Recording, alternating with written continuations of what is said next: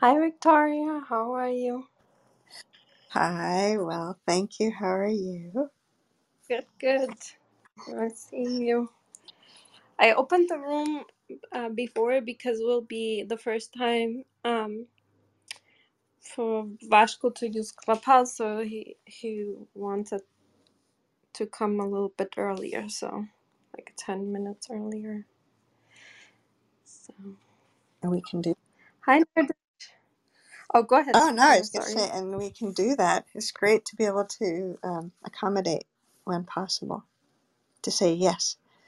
Yeah, yeah, I agree. So it will be exciting. The talk. I'm really interested in this. And he's from Lisbon. Like, he's in I was Lisbon. going to ask you because it sounded like you said Bashko and not ba- Basco. Yeah, exactly. Uh, I know in Spanish you say it more B. Interestingly, when you were in the north of Portugal, where I'm from, people tend to say the V a little bit more B too, but it's considered as a, you know, like a not very nice sounding um, language type of Portuguese, the north Yeah, and one. also the S, Yeah, soft S. It's exactly. also special. Yeah, in Porto, it's more like the rough Portugal. Like it used to be industrial and rough, and uh, people speak more like bad words, and it's very li- different in Lisbon. You go to Lisbon, it's very different how people speak. It's very funny, actually.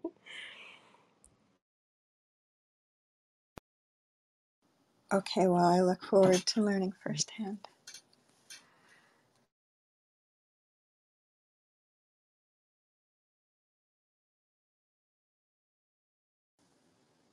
especially the rough language. Yeah, it's really rough. We let our hair down. in the morning, uh, when people are not from Porto and The people from the market, especially the women from the market are in the early buses. They talk very rough and like, yeah, everyone is kind of afraid of them. It's very funny. And people are very puzzled when they're not from Porto. They like, uh, yeah, they don't put anything, no filter. They comment on every guy that passes by. It's, it's like you imagine like like rough men. Like that's how they are. Just it's very funny.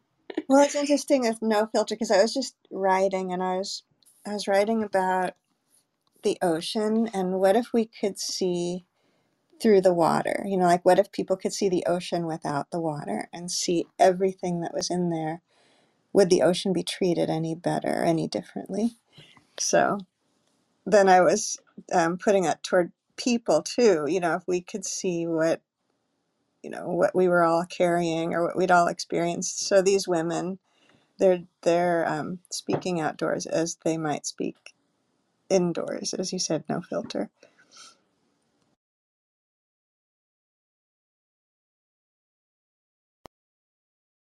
Hi Nerdish, how are you? nice to see you. Hello, thank you for having me. I was just curious, uh, when are we gonna start the talk? Sorry. Wait a minute. uh, okay. Well, On the top of the our, hour, our guest needs to arrive, so neither of us are uh, Bashko Guerra. So it's his talk. All right, great, thank you. This is what's known as idle chit chat before the room, before the guest arrives. I've never been early, so It's a treat.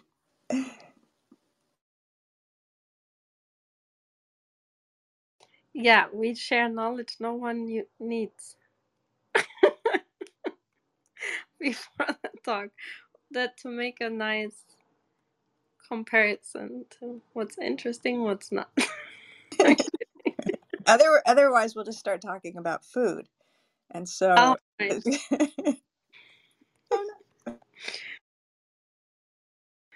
Well, it's also a very good topic. Um, no, we'll start soon. Um, a guest speaker who has never on Clubhouse before, so we open up the room a little bit before so he can figure out how to come on here. And yeah, if you think this is an interesting topic, maybe share the room and um, we will start soon. So I'm really looking for. In the meantime, please check out the the paper. It should be open source.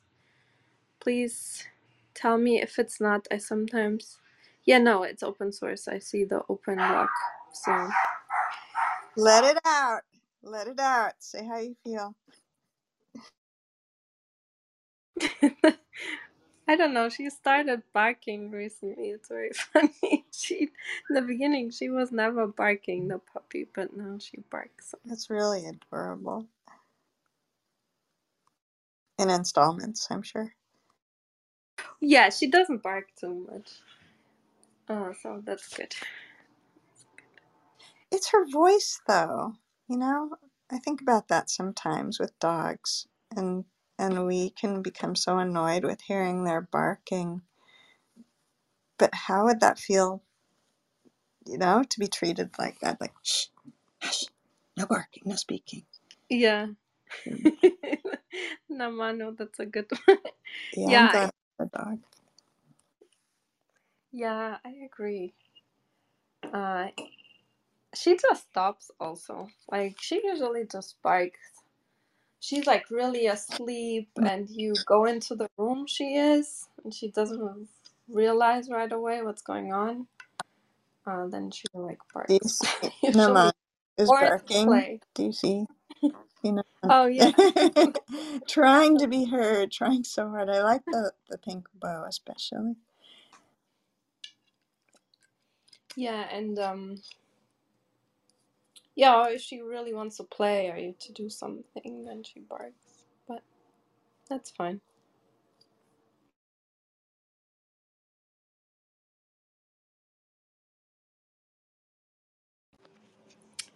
Okay. Uh,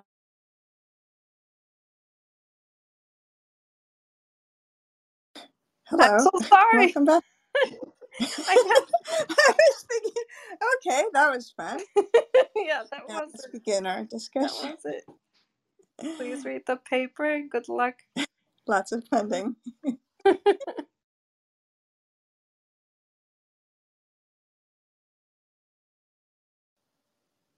So mushrooms are looking really nice this fall. They're off to a good start here. Yeah, it rained a lot, right? This fall, I guess. I don't know how it is. Um, actually, we've got fires and we need some rain. It's supposed to rain um, next weekend. We were yeah. There's there's fire about an hour and a half south, and now I see one about an hour and a half to the north as well. Oh, I'm sorry. Yeah, we get we had yeah yeah. Just somehow the mushrooms are are um, emerging, and they're they're beautiful. Well, that's a good sign, right? It's a healthy sign of the of the ground.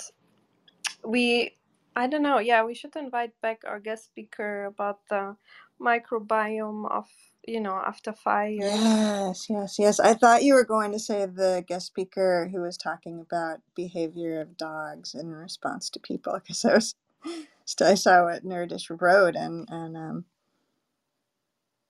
yeah, what would that be like? Maybe dogs are telling us to shut up. Maybe that is what they're saying. But yes, the microbiome after fire. Oh yeah, I would tell. I would bark all the time. to be honest. I would. Yeah. I don't know if I would stick. I wouldn't stick my head out of a car and let my tongue and ears. Never mind. Oh, that one, yeah, yeah, that one probably not. Too many bugs that. Well, there's. Did you um realize um that the um, when you drive with the car back in time you used to have like I don't know the windshield full of bugs, like completely full, no? But now when you drive long distances, it's almost clean. Like there's not too many bugs anymore. Don't? Oh, and and it's wow. And it's not because I was thinking it. You know, maybe it's because of aerodynamic design. Hey, Nerdish. Yeah, I didn't. That's a good point. I have not realized that, but you just made that me aware of it. That that is very surprising. I'm seeing more butterflies though, where I'm on the west coast. But hmm, yeah, gnats and large squished things. Wow. Really, Katarina, I thought you were going to say, you know, really positive reason, but not a reason that had to do with diminishing populations. Yeah, Hmm. I mean there is, and also yeah, there is, and also light pollution and so on messes up their like rhythm and stuff. But um, there's less wetlands. You know, we dried them all out, and um, yeah, and less like land, like just wildflowers and stuff, where they can just hang out and have their life. But yeah, it's a huge difference. I know that when we used to drive through Europe, it was like you couldn't see anything. You would have to stop at gas station every time and clean the windshield. But that's not the case anymore. Yeah, our guest speaker should be there anytime. He wrote me that he would join earlier. Um, is there a time confusion, perhaps, with the guest speaker? uh, no, he said exactly the right time, and he would be there.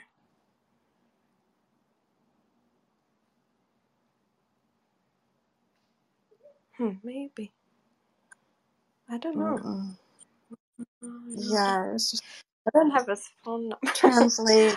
Um, I wrote him an email saying that we started, so uh, I hope he he made an account because he was part of the list. So he made an account beforehand, and he said he will be there 15 minutes earlier. So, so he's not Um, in Twitter Spaces. no, no, I sent him the link for Clubhouse, and he made a Clubhouse account, Thank you, Armish. he is part of the the speaker list. Um, but maybe he's having issues. Maybe you know a lot of guest speakers since they are used to give talks on Zoom, they try to do it on the desktop, and then it's kind of the desktop app is really not um, very intuitive. Mm, yeah. So in the meantime, should we talk a little bit in general about the topic? Maybe. I was just googling it. Yeah, I was just I just found um, a plasma reactor could help astronauts breathe on Mars, and um, blasting CO two molecules inside a plasma reactor. I could send that. Yeah. Yeah, so he won a few prizes for his research. Um, maybe I can start with that because it's not really, you know, he doesn't have to Yes, yes, yeah, that's a great that. idea. That's a great. We can welcome him in absentia, in the hopes that it will conjure his presence. Please yeah, help us manifest our speaker. exactly. Call on our listeners. Thank you. Yeah, so Vasco Guerra, is uh, part of the Department of Physics and the Institute of Plasma and Fusion, like nuclear fusion, and the Superior Institute in Lisbon.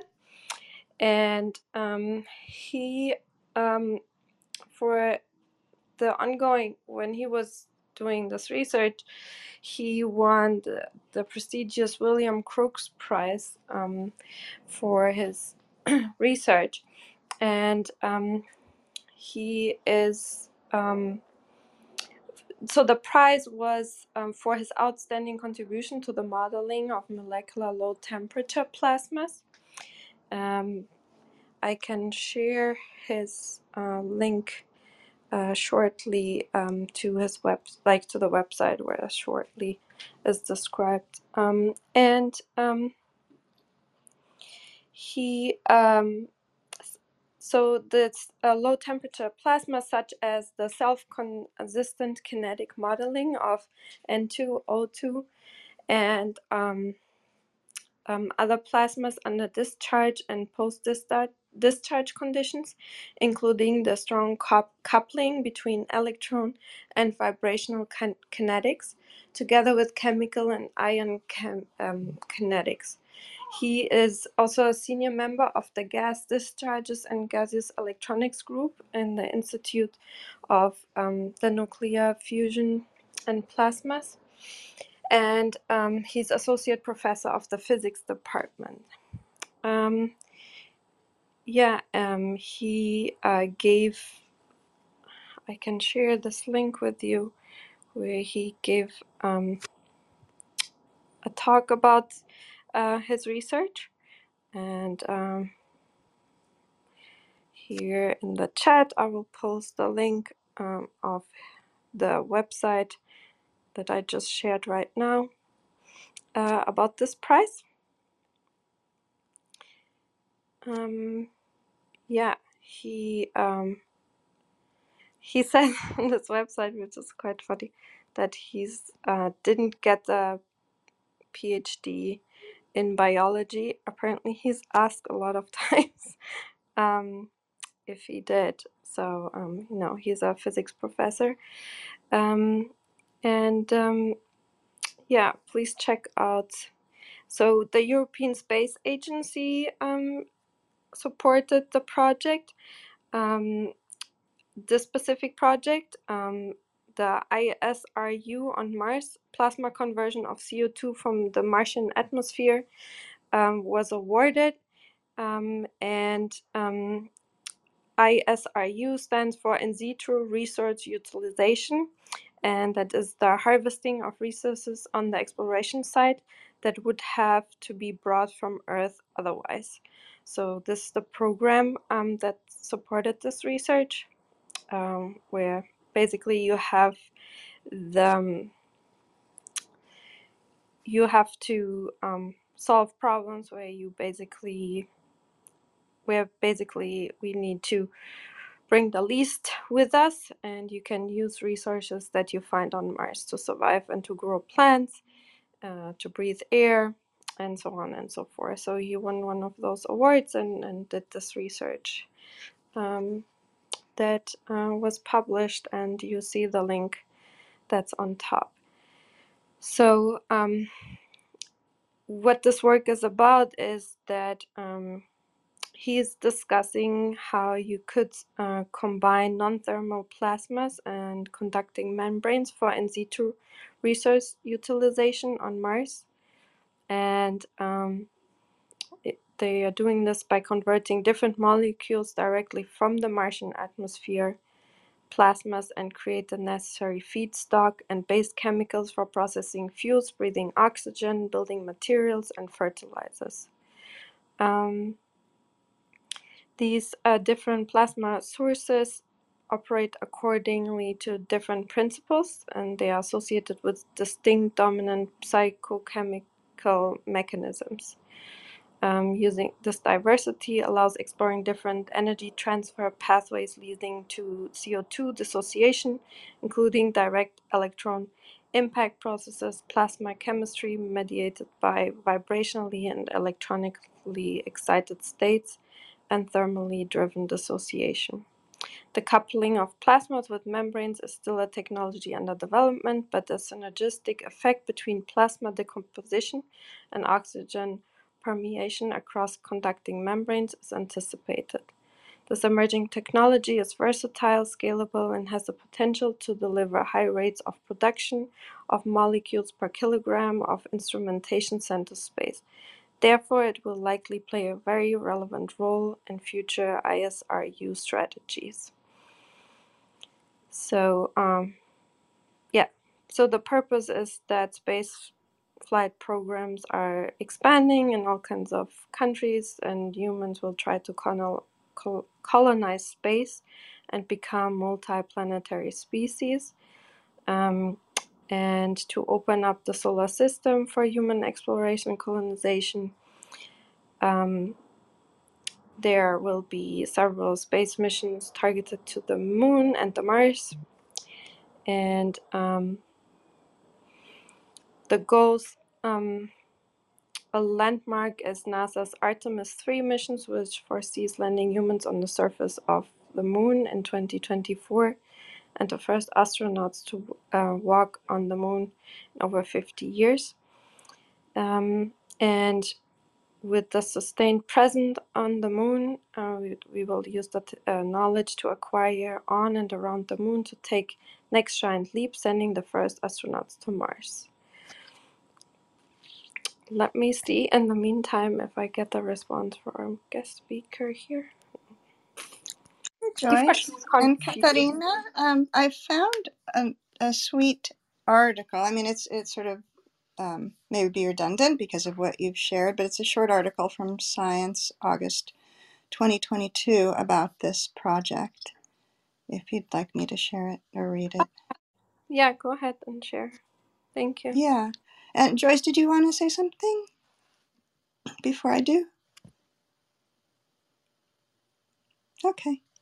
So, so here's an article um, titled "Plasma Reactors Could Create Oxygen on Mars."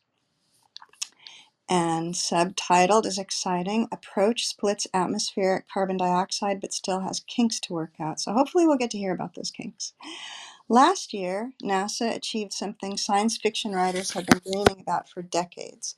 It created oxygen on mars a microwave sized device attached to the agency's perseverance rover converted carbon dioxide into 10 minutes of breathable oxygen now, physicists say they've come up with a way to use electron beams in a plasma reactor to create far more oxygen, potentially in a smaller package. The technique might someday not just help astronauts breathe on the red planet, but could also serve as a way to create fuel and fertilizer, says Michael Hecht, an experimental scientist at Massachusetts Institute of Technology. But Hecht, who leads the oxygen making rover instrument, says the new approach still has a number of challenges to overcome before it can hitch a ride to our solar neighbor. When Perseverance landed in Jezero Crater in 2020, it carried the Oxygen In Situ Resource Utilization Experiment, aka MOXIE, and the device draws in Martian air, which is 95% CO2. By pumping a current between two oppositely charged electrodes in an electrochemical cell, MOXIE can split the CO2 into carbon monoxide and oxygen ions. The oxygen ions then combine with each other to produce oxygen gas. The experiment has been a successful proof of concept, but to work, MOXIE needs to pressurize and heat Martian air, requiring extra parts that consume energy and make it bulky. Vasco Guerra, a physicist at University of Lisbon, thought a plasma reactor might be a better approach. A beam of electrons accelerated to a specific energy level can split carbon dioxide into its component ions or plasma, just like MOXIE. Moreover, a plasma reactor would be well suited to the Martian atmosphere, which is about a hundred times thinner than Earth's. Creating and accelerating a beam of electrons in the thin air is much easier, Guerra says.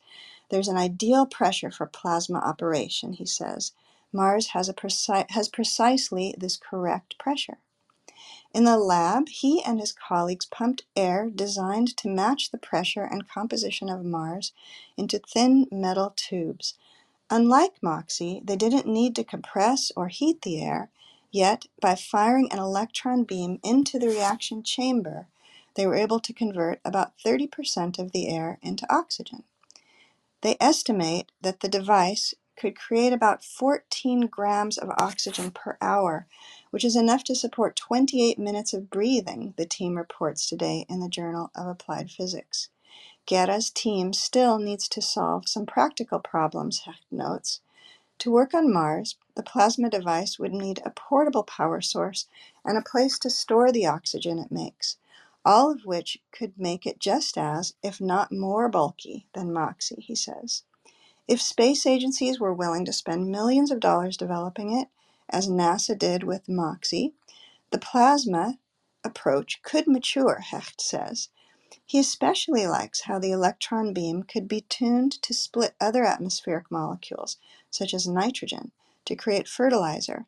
There's nothing wrong with the plasma technique other than it's a lot less mature than MOXIE, he says. And that's the article. That's pretty cool. Yeah, And the um, I fertile think it will be. and the nitrogen. Yeah, sorry, go ahead. Don't you think it will be also important for Earth? Like, the more we keep screwing up our world, that we that we will need this technology at some point. Like, if we keep killing, especially the ocean ecosystem is dying Oh my quite God. rapidly. Yes, I was just reading about um about phytoplankton, you know, and we get I think it's about 80% of our oxygen from the plankton, from those little guys, and how how challenged they are. Um yeah, it was it was it was really mm, that's sobering, Katarina, to think um, that we're destroying what we have. So we need to generate more when we have this beautiful, beautiful, um, you know, oxygen factory. And Yeah, it's sad, but um, I mean, in order to be able to scale this for our population, I mean, we need really endless energy supply, which we would need cold fusion, uh, like not cold fusion, like fusion um, to develop for this because you know we need to clean the water, we need to um, desalinate it, we need to clean or make clean air or oxygen, so this will be very costly. Um, so I think, I mean, it's important that we are working on it for Mars, but people maybe use it first here. I don't know. Um, or maybe, may, since it's since it's dealing with CO two, maybe it would be something that would be used if, for example, we had underground living situations. So, so you know, the people that are there, there we are producing lots of CO two, and without any um, you know, tweaking of of the air, then we would create a Martian situation, and so it could be used there, small scale. yeah, I read uh, a paper the other day that there is a theory that um, life itself, um, like, uh, destroyed uh, the the the environment so much on Mars, including the um, you know oxygen and whatever they needed, that life itself destroyed it. Um, you know, like microorganisms and stuff. Um, I have to look it up, but it's a theory that most of the time actually life destroys than life faster than it can evolve into larger organisms, which is kind of an interesting um, theory, and that's why maybe we can't we don't find it as abundantly as we as we assume we would, because it just um, flares up basically and destroys itself quite fast with the byproducts a life produces. Go ahead, Joyce. I was just saying that's very interesting. We we kind of thinking that you know maybe we have to evolve to this point to destroy the planet, but maybe not. I mean, to destroy life. You know, evolve to the point where we can alter the environment so much, like we're doing in the industrial society. But what you said is very interesting that it could happen just from you know changes in the microorganisms and what they were doing to the atmosphere. It's very interesting. Yeah, I'm just again going, yeah, with microorganisms, going back to the plankton, because normally in a day and then seasonally, you know, they migrate up and down. So they they're migrating up so they can uh, photosynthesize. So, you know, they're closer to sunlight, and then they're migrating down. Um, it's believed so that they avoid predation. But if we're killing them, you know, on the up when they're up there, um, you know, rising temperatures and altered light. yeah, Yeah, I I shared the I want to help. article. I shared the article in the chat. Um, first Martian life likely broke the planet with climate change made themselves extinct. The microbes could have created a reverse greenhouse effect, which made the planet inhospitable. Ancient microbial life on Mars could have destroyed the planet's atmosphere through climate change, which ultimately led to its extinction, new, research suggested. The new theory comes from a climate modeling study that simulated hydrogen consuming, methane producing microbes living on Mars roughly 3.7 billion years ago.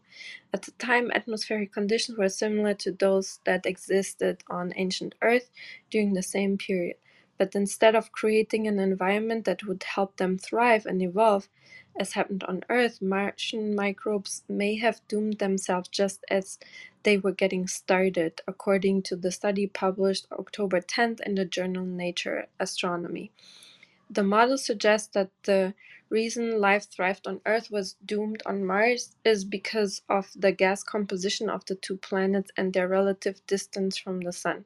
Being farther away from our star than Earth, Mars was more reliant on a potent fog of heat trapping greenhouse gases such as carbon dioxide and hydrogen to maintain hospitable temperatures for life. So, ancient Martian microbes ate hydrogen, a potent greenhouse gas, and produced methane, a significant greenhouse gas on Earth but less potent than hydrogen, they slowly ate into their planet's heat trapping blanket, eventually making Mars so cold that it could no longer evolve complex life. Um, as Martian surface temperatures drop from a tolerable range between 68 and 14 degrees, 10 to 20 degrees Celsius Fahrenheit, um, to a punishing minus 70 Fahrenheit or 57 Celsius. The microbes fled deeper and deeper into the warmer crust of the planet, boring more than 0.6 mile, 1 kilometer deep, only a few hundred million years after the cooling event. To find evidence for their theory, the researchers want to find out if any of these ancient microbes survived. Traces of methane have been detected on Mars' sparse atmosphere by satellites, as well as in the form of alien burps spotted by NASA's Curiosity rover, which could be evidence that the microbes still exist. The scientists believe their findings. um, wait, it was messed up. The um, the scientists believe their findings suggest that life um, may not be innately self-sustaining in every conducive environment. It pops up it pops in and that it can easily wipe itself out by accidentally destroying the foundations for its own existence. The ingredients of life are everywhere in the universe um, said lead author Boris Sauterey an astrobiologist at the Ins- institute de biologie l'école uh, Normale Supérieure in Paris, uh, France, told Space.com. So it's possible that life appears regularly in the universe, but the inability of life to maintain habitable conditions on the surface of the planet makes it go extinct very fast. Our experiment takes it even a step farther as it shows that even a very primitive biosphere can have a completely self destructive effect. Yeah, so we were lucky that we had the right distance, apparently. Um, yeah, to to be warm enough. we eat up greenhouse. Yeah, and it also just shows how how important greenhouse gases are in the development, you know, and how it it's just very um, prone to being affected and then having dramatic con- consequences. So it's very, very interesting. I'm so curious what Howard Shore would have to say about this because you remember he was speaking here about a kind of collective evolution.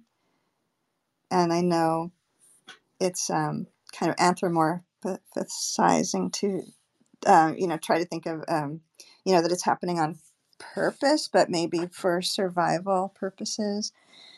We could think of it that way. Um, and I don't know, maybe we have a, you know, presupposed outcome of survival, and maybe the outcome was just to create this Martian atmosphere that exists now. But I'm I'm just curious what you know how he might apply that his his philosophy to that situation. But I love that that idea that um, that I guess that final statement: the ingredients of life are everywhere in the universe.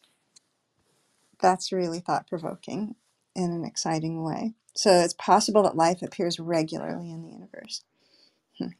Yeah, I mean, we had a guest speaker here that he showed um, that even proteins could even form on stardust. Do you remember? And quite easily, uh, that all the ingredients are there very abundantly, and proteins are theorized to be, you know, I mean, a lot goes into RNAs first, but um, RNAs are very like they need very precise environments to survive. They are very fragile.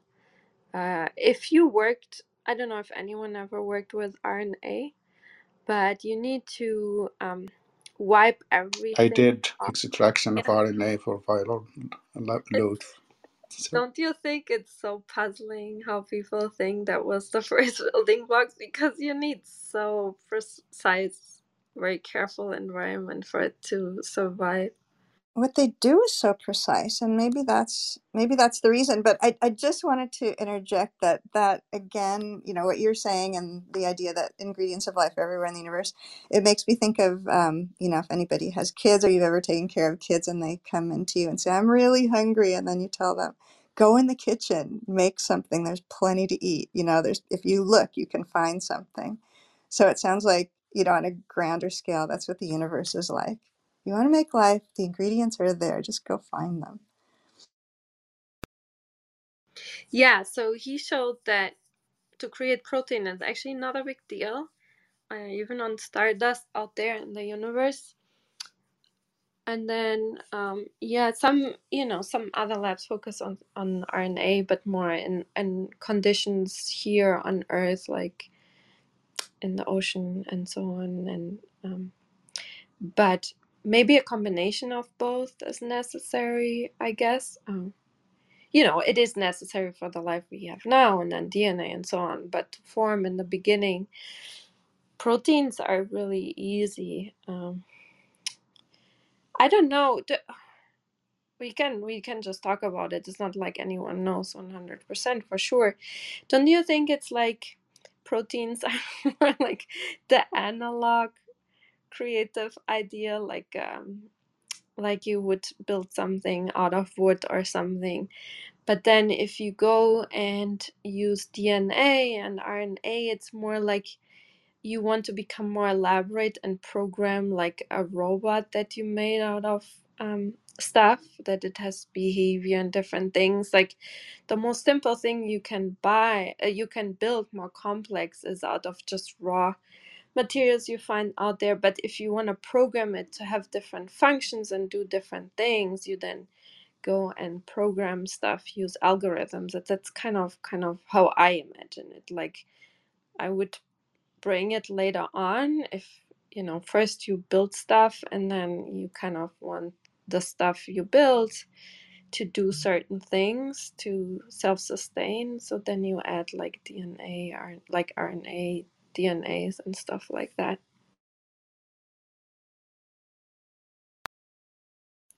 I'm just going over that article about um, peptides on stardust may have provided a shortcut to life and comparing that to how um, protein synthesis in, in a cellular situation versus on stardust and how um, this the vacuum and absence of water facilitates that. Um, that is, it, yeah. You want to read some of it? Yeah, Go I ahead. Could. Yeah, I, okay. This is an article from Quanta Magazine. Um, it's from okay. It's good. It's current March eighth, twenty twenty two. And just stop me if it gets. Um, it's uh, it's a few. It's a little okay. It's just a little longer than the other one. So stop me at any time, please. Um, I won't hurt my feelings. Billions. Okay, the title. It is titled "Peptides on Stardust May Have Provided a Shortcut to Life." Um, billions of years ago, some unknown location on the sterile primordial Earth became a cauldron of complex molecules from which the first cells emerged. Origin of life researchers have proposed countless imaginative ideas about how that occurred and where the necessary raw ingredients came from. Some of the most difficult to account for are proteins, the critical backbones of cellular chemistry, because in nature today they are made exclusively by living cells. How did the first protein form without life to make it? Scientists have mostly looked for clues on Earth, yet a new discovery suggests that the answer could be found beyond the sky inside dark interstellar clouds. Last month in Nature Astronomy, a group of astrobiologists, yay astrobiology, showed that peptides, the molecular subunits of proteins, can spontaneously form on the solid frozen particles of cosmic dust drifting through the universe. And those peptides could, in theory, have traveled inside comets and meteorites to the young Earth and to other worlds to become some of the starting materials for life. The simplicity and favorable thermodynamics of this new space mechanism, excuse me, of this new space-based mechanism for forming peptides make it a more promising alternative to the known purely chemical processes that could have occurred on a lifeless Earth, according to Serge Krasna, Krasnokutski, the lead author, or Sergey, excuse me, the lead author on the new paper and a researcher at the Max Planck Institute for Astronomy and the Friedrich Schiller Institute in Germany. And that simplicity suggests that proteins were among the first molecules involved in the evolutionary process leading to life, he said.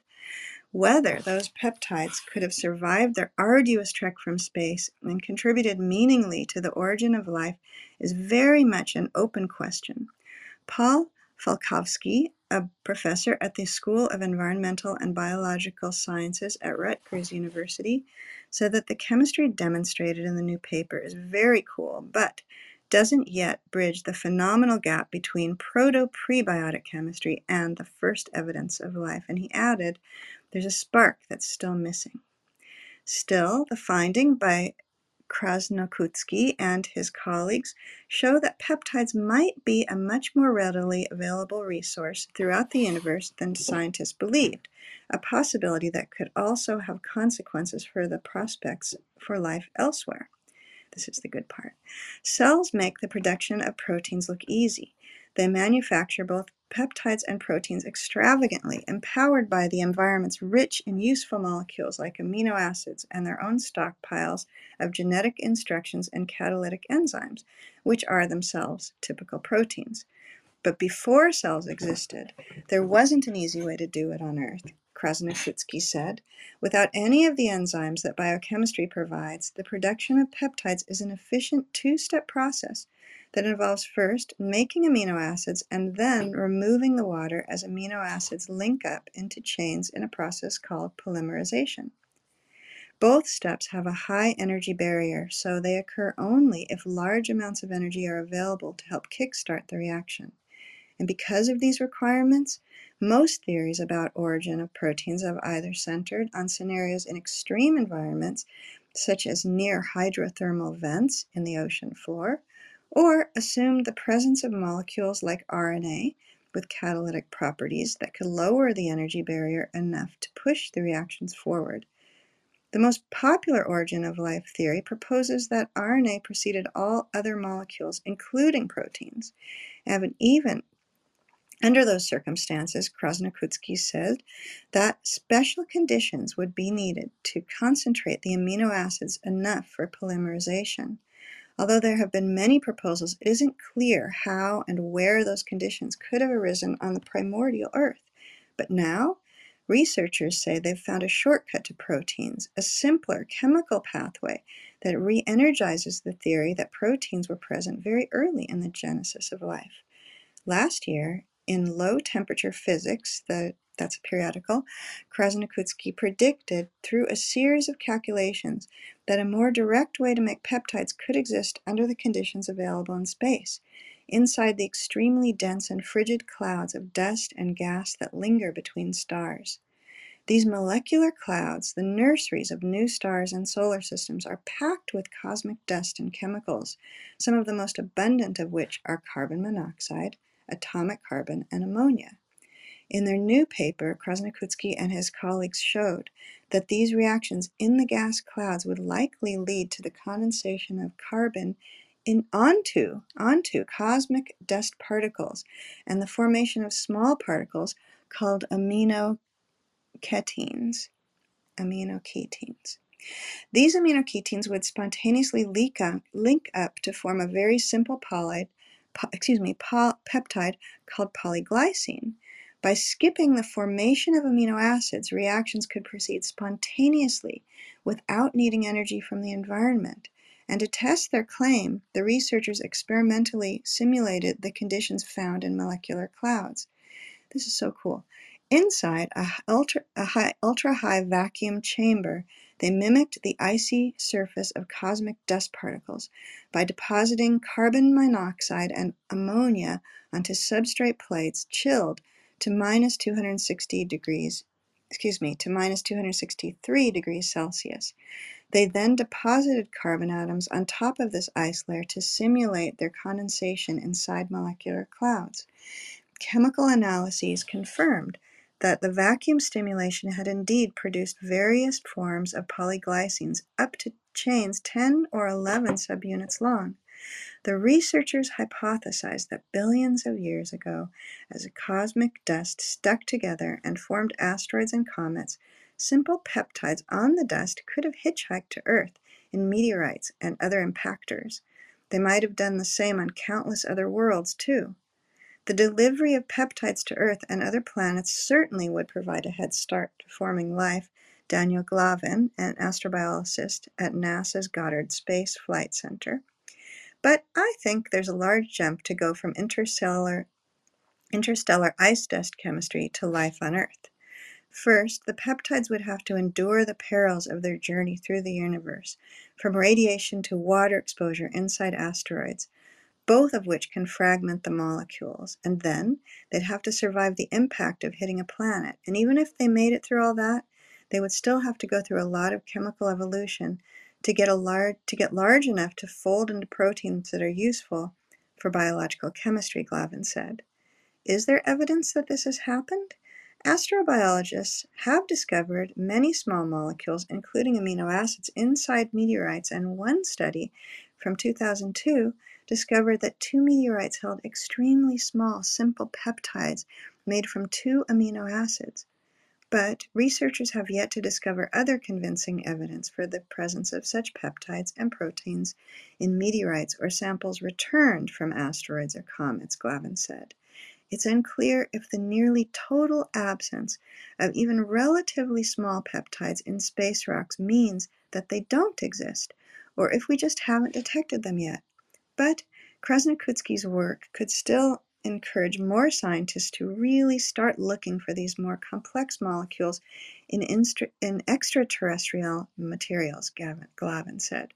For example, next year's NASA OSIRIS REx spacecraft is expected to bring back samples from the asteroid Bennu, and Glavin and his team plan to look for more of these types of molecules.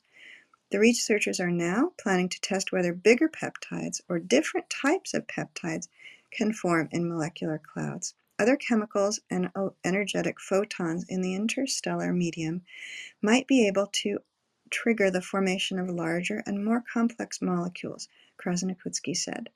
Through their unique laboratory window into molecular clouds, they hope to witness peptides getting longer and longer and one day folding like natural origami into beautiful proteins that burst with potential. The end.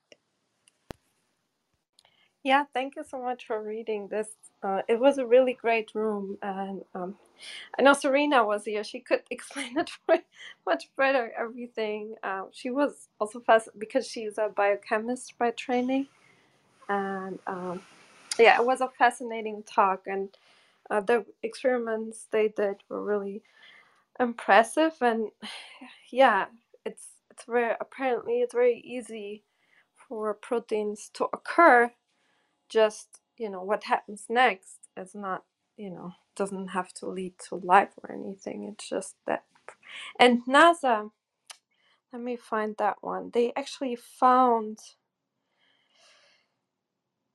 first um, nasa researchers make first discovery of life's building blocks um, in comet this is uh, by na- on nasa.gov um, i can share it um, and they found they discovered glycine, a fundamental building block of life, in samples of comet Wild 2 and that was returned by NASA's Stardust spacecraft. Glycine is an amino acid used by living organisms to make proteins, and this is the first time an amino acid has been found in a comet.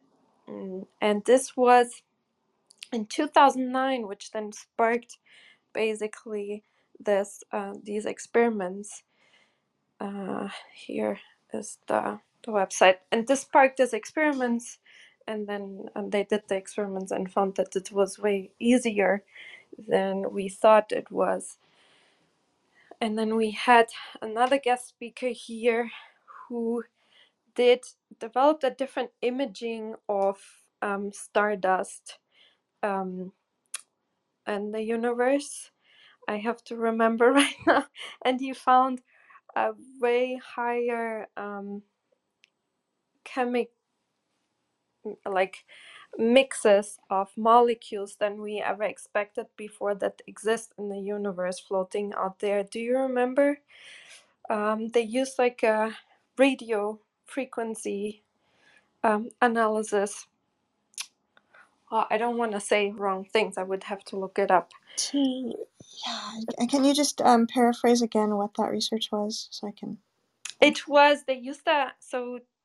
I I have to look it up before I say stupid things, and it's It's recorded. okay to do that. he used a new a new system of looking out into space um, that they kind of helped develop and because of that they he could all of the sudden discover a huge variety of molecules um, sticking together um, like different compounds that we never expected to be floating out there in the universe. Uh, I think the first analysis came back with like hundreds um, of new like compositions that they never expected in the universe. Do you remember that? It was in the very beginning, I think, our club. I I'm blending them a a lot of them together. I, I could do a you know like a mad scroll down our profiles, but I don't. I'm I'm just I'm just thinking of of you know the magnitude of it. Well, the size of these particles that we're discussing. You know the magnitude of of um, the effect is not small, but someone must be laughing somewhere. You know they know maybe they know how they got here, and here we're you know making all these proposals to the mechanisms and and somewhere you know there must be a kind of a system that that just has the answer and and is waiting for us to find it out sorry that doesn't answer your question i don't i don't exactly remember that because i'm i i'm blending all this astrobiology talks into one place Yeah, it's yeah, we we had one about water. So uh, we had um, that was Dr. Salamat. He was an amazing speaker. We he made different types of waters that they were discovered yet, like under different pressures and temperatures with different um that so so that was um one of them. Um but he, he is actually interested. So he got funding for this, for the the different planets uh, on the universe type of research. But he is also very interested in using water as a superconductor, and then um, published about that too, which is kind of interesting. That out of pure curiosity, something really cool that um, that can be you know interesting for our current technology emerges. Because we talked i think a lot many times with different guest speakers how you know it's important to just focus on curiosity not doing research just for purpose but also have this pure curiosity and this was pure curiosity i think that led to, Uh, to this really interesting Katarina, research yeah you we have a very special guest who's oh just arrived. hi Vasco, how are you welcome. Hi, hello. You're hi smiling too. It's great. we held it down. Yeah, We saved you space. We yeah. were So, uh, for a while because I think we make I don't know we mixed up one hour maybe. Do you do, do yeah. So I, I'm sorry. Yeah, I, yeah, I'm ready. I, I thought I was uh, early, but apparently I'm uh, like 45 minutes late. Is that so? It's fine. We were talking so to give you so I introduced like I gave some background information about you and then we were talking about different topics like we we in space Okay. that um so we had the guess like origins of life we somehow came to it from let me try to recapitulate.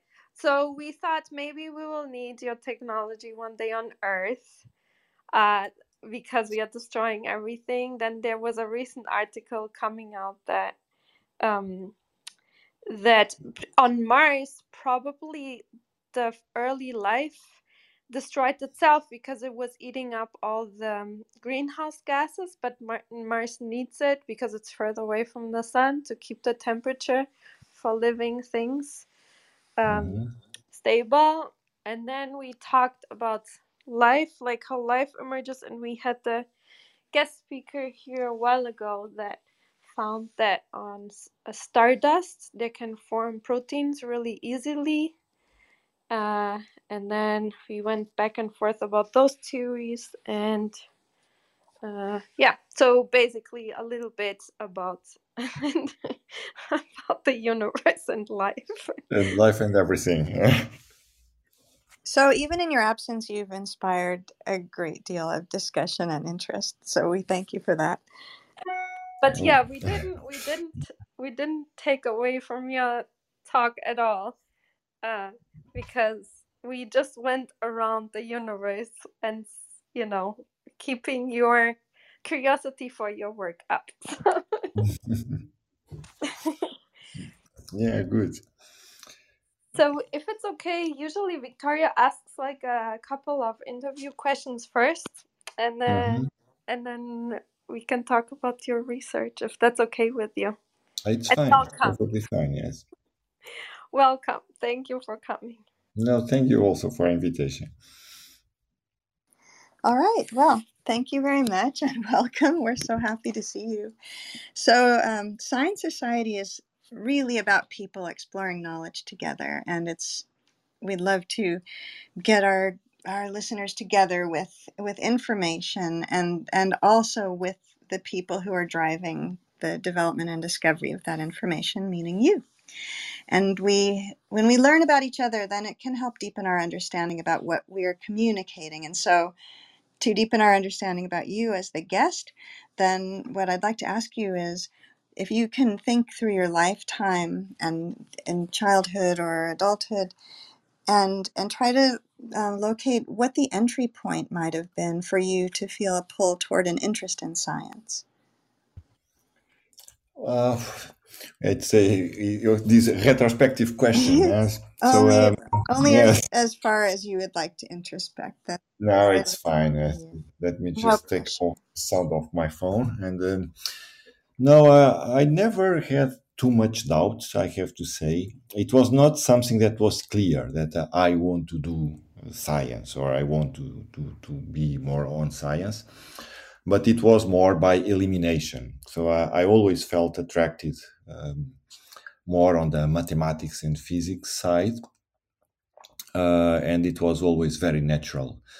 Uh, already in um, high school to, to have elective courses more on the engineering side. And physics was really my passion uh, always.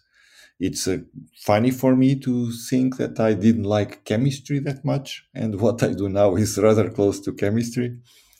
But but physics has a very uh, peculiar way of uh, looking at the universe, of looking at the world, uh, I might uh, sound a bit arrogant saying that, but um, yeah, physics is uh, rather unique uh, in sciences on the way it looks at the universe. It's not better or worse; it's just its own way, um, and I always felt very attracted by, by it uh, since I remember.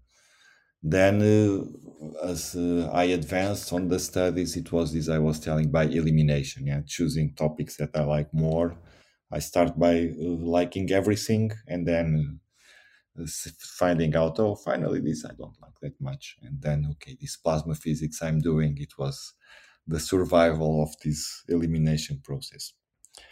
To, to tell you, uh, well, something on the side, I studied uh, music for a while, and the, the moment of joining university, uh, I was not sure if I could get a place in the university. So it's uh, Portuguese system. We, we have a limited number of places at university, and I was thinking, oh, I I don't know if my grades are high enough to to join the physics um, graduation. And then I thought, uh, if I don't enter, I will do my career as musician. I would not have been a very good musician, but that was my state of mind at that moment. Thank you for that that sidebar. How many of our guest speakers also uh, began their studies in music, and you know, isn't maybe I'm hoping that you still pursue music as something in your life, of course, if you want to. But um, yeah, also interesting to hear about um, your process of elimination and and to to find yourself uh, in the work that you're in now. So, can you please take us from um, the point of your studies and um, maybe lead us along a journey to to the research that you're going to present today? How you got from there to here?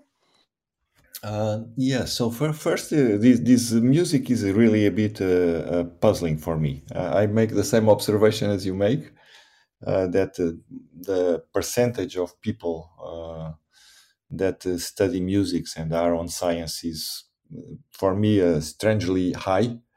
I don't know the reason, but there is a correlation somewhere that uh, someone will find out one day. I don't know exactly what this correlation is.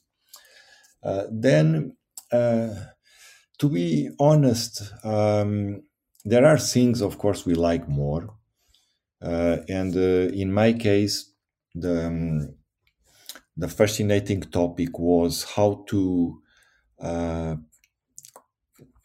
translate uh, a microscopic world, so atoms and molecules, to a macroscopic world. So we live in a macroscopic world.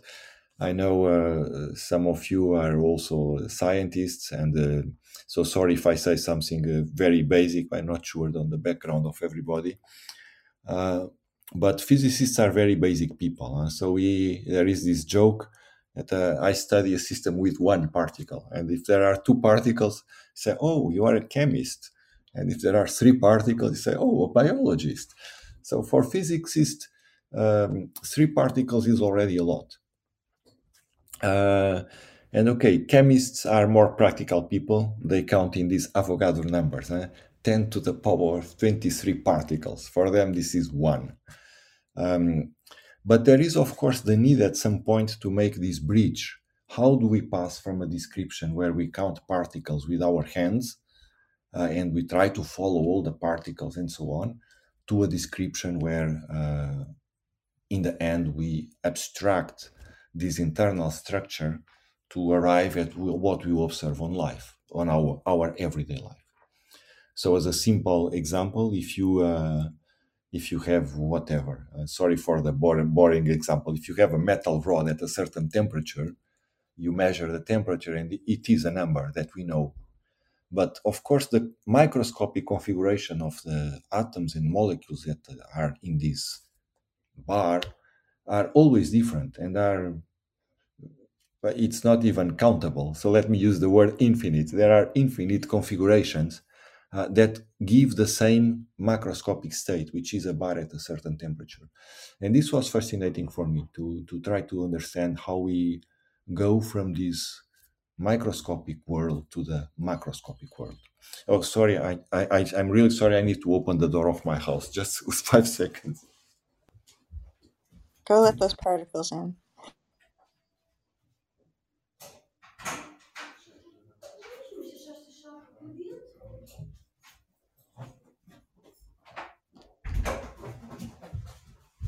I'm really Oh, we love that. It's just real life and it's fantastic.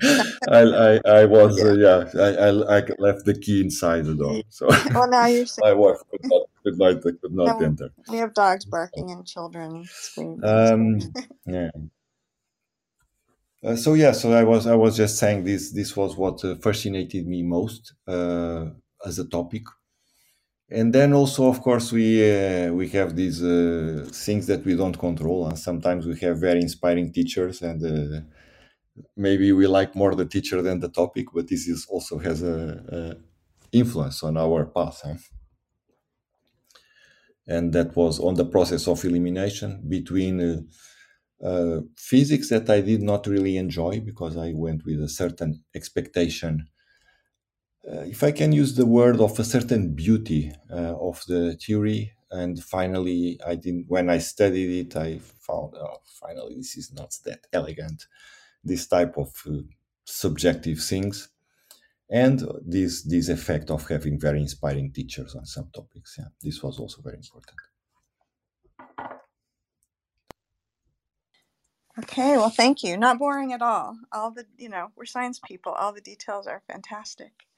And um, really, again, about your comment about music, it's it's just relationships and communicating, and you know, it's just dealing with different media, in my mind, anyway. So um, now I would like to just hand the mic over to you so you can go into your talk. We're really, we're really um, ready for hearing it. And if you would like to save your Q&A till the end, that's up to you. And if you'd like questions to drive your talk along, then we are here to moderate that for you. And also often people, I guess, will put questions in the chat and we are here to read those for you. So uh, unless you have any other questions, uh, the mic is yours. Thank you. Okay, thank you very much. So yeah, let's do it uh, easy way. So I, I will start, uh, and uh, yeah, feel free to interrupt at any time, just because you have a question or just because you, it's too too detailed or too less detailed. So you can feel free to guide me as well, because I of course have my, my way of presenting, but uh, it's not maybe not necessarily what interests you the most. So feel free to guide me a bit, and I will try to adjust on the on the fly. Also, if I get too long, uh, tell me that uh, we sh- I should stop. Don't don't don't be afraid of the saying that. Okay, so let me. Um, this was motivated yeah, by this uh, article that you have seen. So the title is there: "Plasma for in situ resource utilization on Mars, fuels, life support, and agriculture." Uh, the first thing I, I have to to mention, of course, my collaborators. Um, they co-signed the paper. There are many other collaborators, but at least those who co-signed the paper I have to mention. So Tiago Silva and Nuno Pinhão, my colleagues in Lisbon, uh, Floran Peeters, Michalis Tsampas, and Richard van de Sanden from the Dutch Institute for Fundamental Energy Research at the Netherlands, and uh, Olivier Guaitella from um, Laboratoire de Physique des Plasma in uh, École Polytechnique in France. Uh, of course, nobody does things alone, really alone, and we are working together on this for for a while.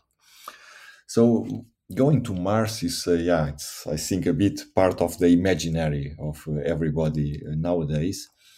Um, it's uh, many books, uh, science fiction movies, uh, and actual missions of exploration to Mars. So NASA has this Mars 2020 uh, Perseverance rover that landed actually 2021. The European Space Agency has ExoMars, started in 2016, I think.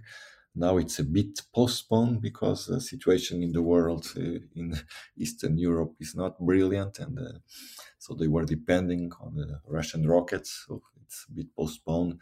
Uh, SpaceX keeps thinking about settlement on Mars and sending humans. Uh, 2029 or so we don't know but uh, well they are thinking on it so a lot of activity around mars uh, and really excites our imagination so, but going to Mars is of course not easy. Um, I will not describe all the uh, difficulties, but it's far away. So, depending on the position of Earth and Mars, can be from 50 to 400 million kilometers. Uh, the other thing is that um, uh, to have a good trajectory for a spaceship to fly to Mars, uh, the positions of Earth and Mars have to be uh, well aligned in the proper way and this happens only once every two years, more or less. So if we fail, we have to wait another two years to, to have the good window to, to launch. It's a long trip, 180 days, uh, with a lot of radiation in the middle. Uh, if we land there, we may have to stay there for one year before we try to, to return. If we lose this window of opportunity to launch, because when we arrive, then the configuration is not good.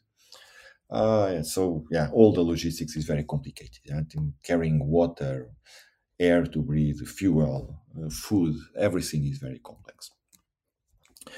Um, so in this context, of course, that everything that we can uh, produce or avoid produce there on Mars or avoid carrying with us on the spaceship is very, very, very important and hence this notion of in situ resource utilization. I think the name speaks by itself, uh, but this means yeah, harnessing the resources on the exploration site um, instead of carrying them from Earth, or use them to produce something there on the exploration site.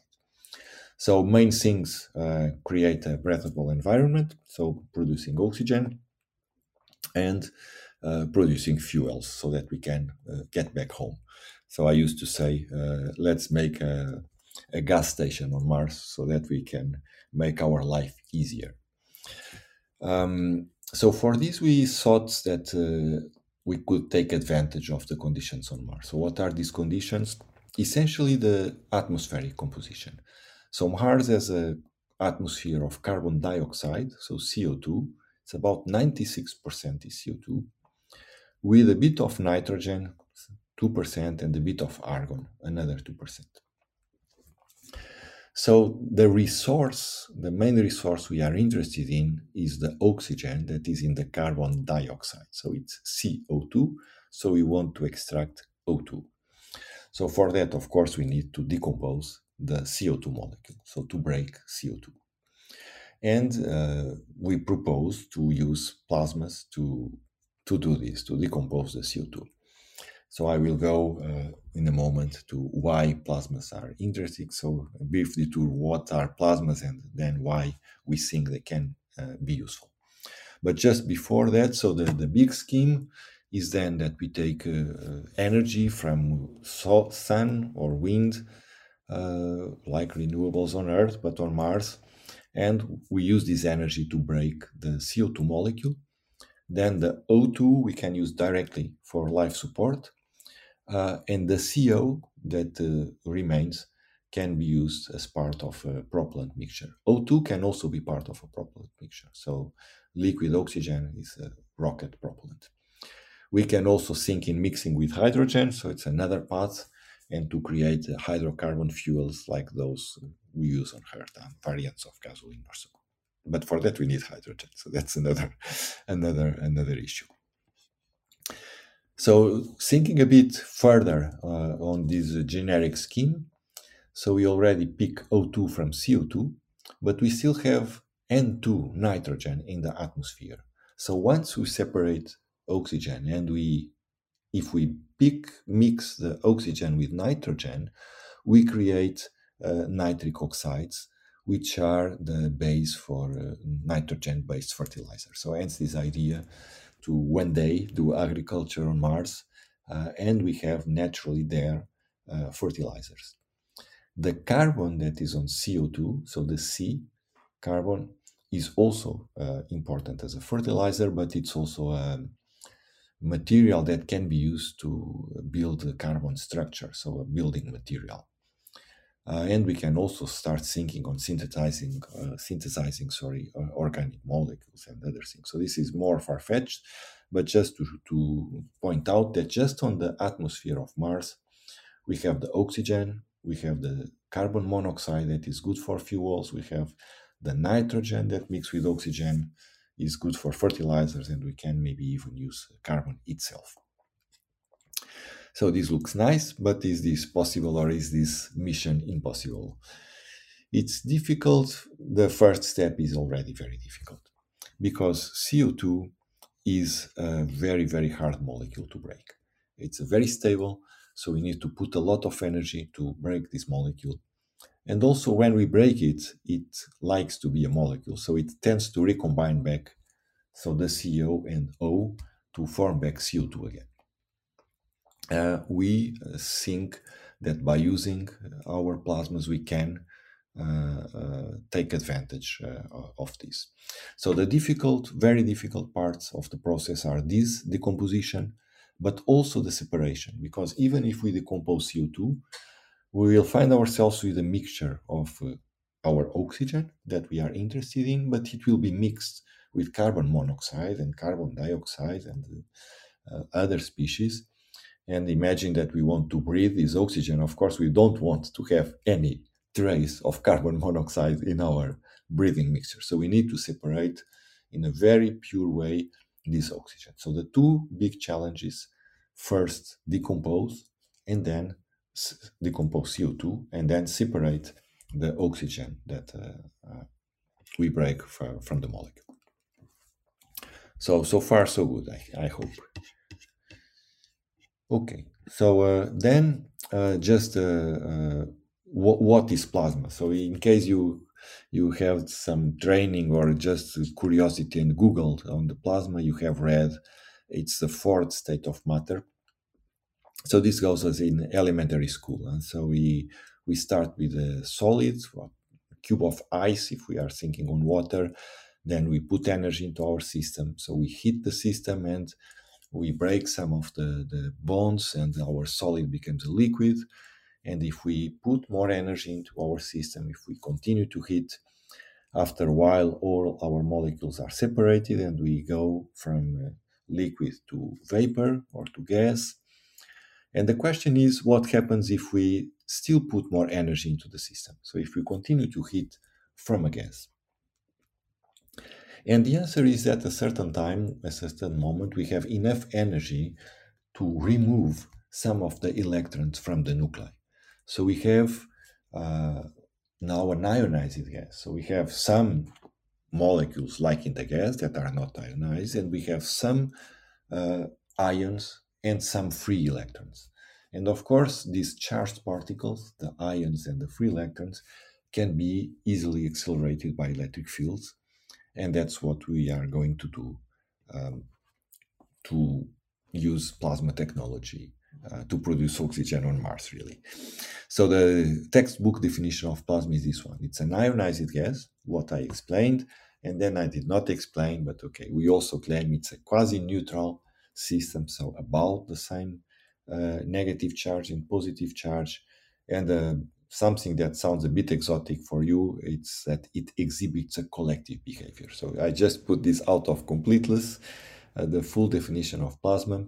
So this exhibits a collective behavior was also very funny on the description in the textbooks from the soviet union but that's another another lecture not not this one. Uh, so plasmas are it looks maybe a bit uh, a bit unusual what i have said but in fact, 99% of the visible matter of the universe is in the state of plasma. It happens we live in a place where plasma is not so common, so we, uh, we don't have uh, that much intuition, but still we are familiar with plasma. So the stars are plasma, the nebula in the sky are plasma, the solar wind is plasma, but also the aurora or the northern lights are plasma, and more common to us, so lightning or fire are also plasmas. So we have this notion, we know what plasma is, or at least we know some examples of what plasmas are. Uh, and again, it's about 99% of the visible matter of the universe, so it's everywhere. So back to our CO2. So how then can use the plasmas to decompose CO2? So I mentioned that we have these free electrons that are not attached, bound to any nuclei. Um, so if we have an electric field that can accelerate these electrons, they gain energy very fast. So their mass is very small, so they will be accelerated. The ions are heavy, they will not accelerate that much, but the electrons, yes, they can go very fast. So you, you can imagine easily that the electron goes really fast, uh, bullet like, and hits a CO2 molecule. So what happens? Well, it has a good chance of breaking the CO2 molecule. So it just hits very fast the CO2 molecule and breaks it. It can also happen that instead of breaking the molecule, it just transfers enough energy to make the molecule to vibrate. Uh, this looks bad at the first time because we want to decompose CO2, but in the end, we can use this uh, energy that is then stored in the vibration of the molecule uh, to what I say to make the molecule sing. So music is again uh, behind. So it's this image of a singer that uh, when he's singing in the correct frequency can break the crystal glass.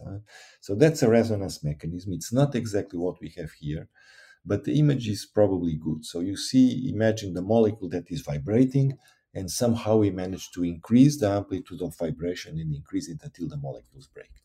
So our electrons from the plasma can decompose directly in a fast collision or in a slower collision, put the molecule to vibrate, but maybe we can then again make the molecules sing uh, and break them anyway. So we have what we call a selective use uh, of, of energy. Uh, so our idea was precisely this, that we could use the plasmas to these fast electrons to decompose the molecule. So our first work is from uh, uh, 2017. It's a more uh, theoretical work and some numerical simulation where we were uh, arguing that Mars has very good conditions for this decomposition by plasma. First, again, because most of the atmosphere is carbon dioxide. Then, because the nitrogen and argon that are there in the atmosphere would play in favor of plasma. And then, compared with Earth, um, Mars has a lower pressure, about 150 times smaller than on Earth, and that would be good and it also has a lower temperature than on Earth. Uh, so average temperature is about uh, minus 50 Celsius. I think this is about minus 60 Fahrenheit. Um, and so this lower temperature would also be good for, for the plasma. So this was our first, let's say, conjecture supported by our uh, theoretical study and numerical simulations. And then uh, uh, on a subsequent word, work that was published already 2021, together with our French and Dutch colleagues, we uh, we have uh, demonstrated experimentally these ideas. Um, so now my my question for you. So why it's I, I do it usually if I have a, a screen this is just audio. You can imagine this Who Wants to Be Billionaire screen. So, how can the pressure help? So, why this 150 times lower pressure is good?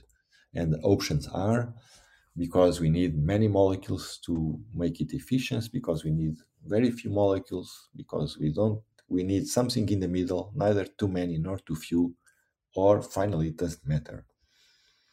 So I cannot see you raising hands but I give you just a few moments to think about it.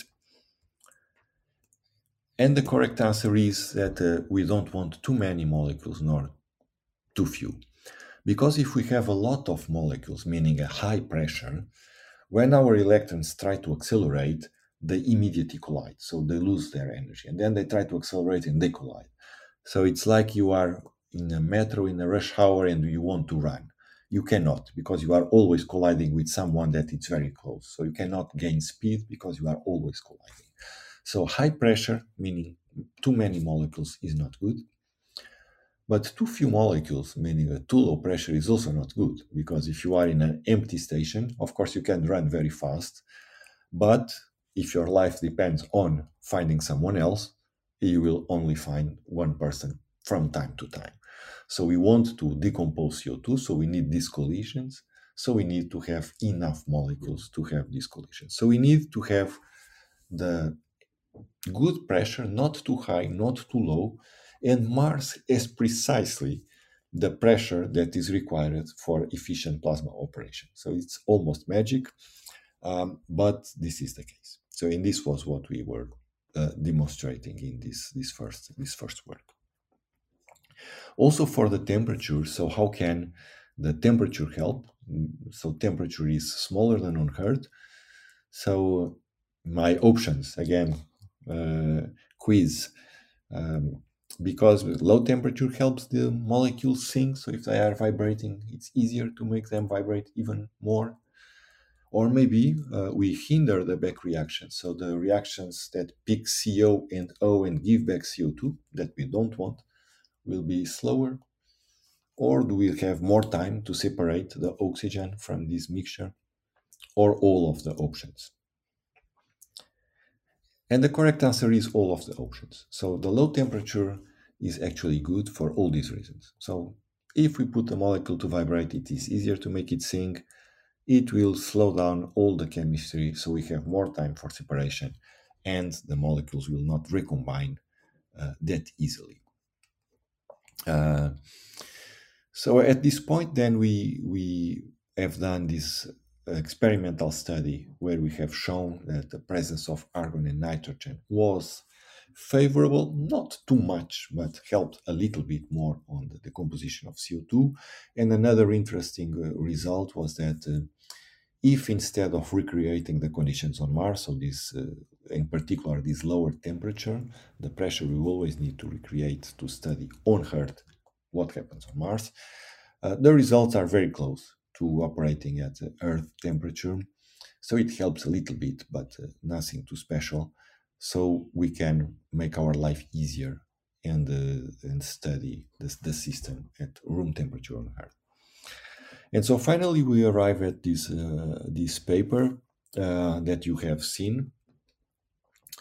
And uh, uh, almost in the beginning of the, the lecture, I said, okay, we have two critical steps: so decomposing CO2 and separating the oxygen. And this is now the, the next step. So we were focusing first just on the decomposition of CO2, and now we um, we are bringing, in fact, uh, plasmas together with a separation membrane and coupling them to solve the decomposition and separation problems at the same time. So it's not that first we decompose and then we separate, it's that we do everything at once. So we are thinking on a design where our plasma uh, is in contact with the separation membrane and we have a true synergy. So the plasma is better because the membrane is there and the membrane is better because the plasma is there. Uh, and the bottom line is that uh, if uh, with the membrane, as soon as we start dissociating the CO2, decomposing it, we start extracting the oxygen, then the oxygen is no longer there to form back O2, CO2. So that's fine.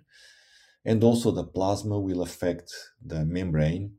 In the simpler way, it will just heat the membrane. Uh, it will transfer its energy. And these membranes need a bit of heating to operate properly. So we don't need to spend energy um, in heating this membrane. So uh, I'm arriving to the end, but I want to compare a little bit uh, what we are thinking and proposing with the experiment that is already running on Mars. So NASA has this machine, MOXIE, the Mars Oxygen In Situ Resource Utilization Experiment, which is, uh, of course, an incredible uh, achievement, a very beautiful machine. uh, that works on a completely different, not com- well, a very different um, principle. And if I can put it uh, in a simple way, maybe it's a bit simplistic, but uh, not too too much, is that uh, uh, the people in NASA they use technology that exists on Earth. So what they needed to do first on Mars is to sort of recreate the conditions on Earth. So compress the thin atmosphere and heat the atmosphere so that we recreate the conditions for operation on Earth. And we need to eat, in fact, more than uh, room temperature on Earth because even on Earth, this technology requires heating.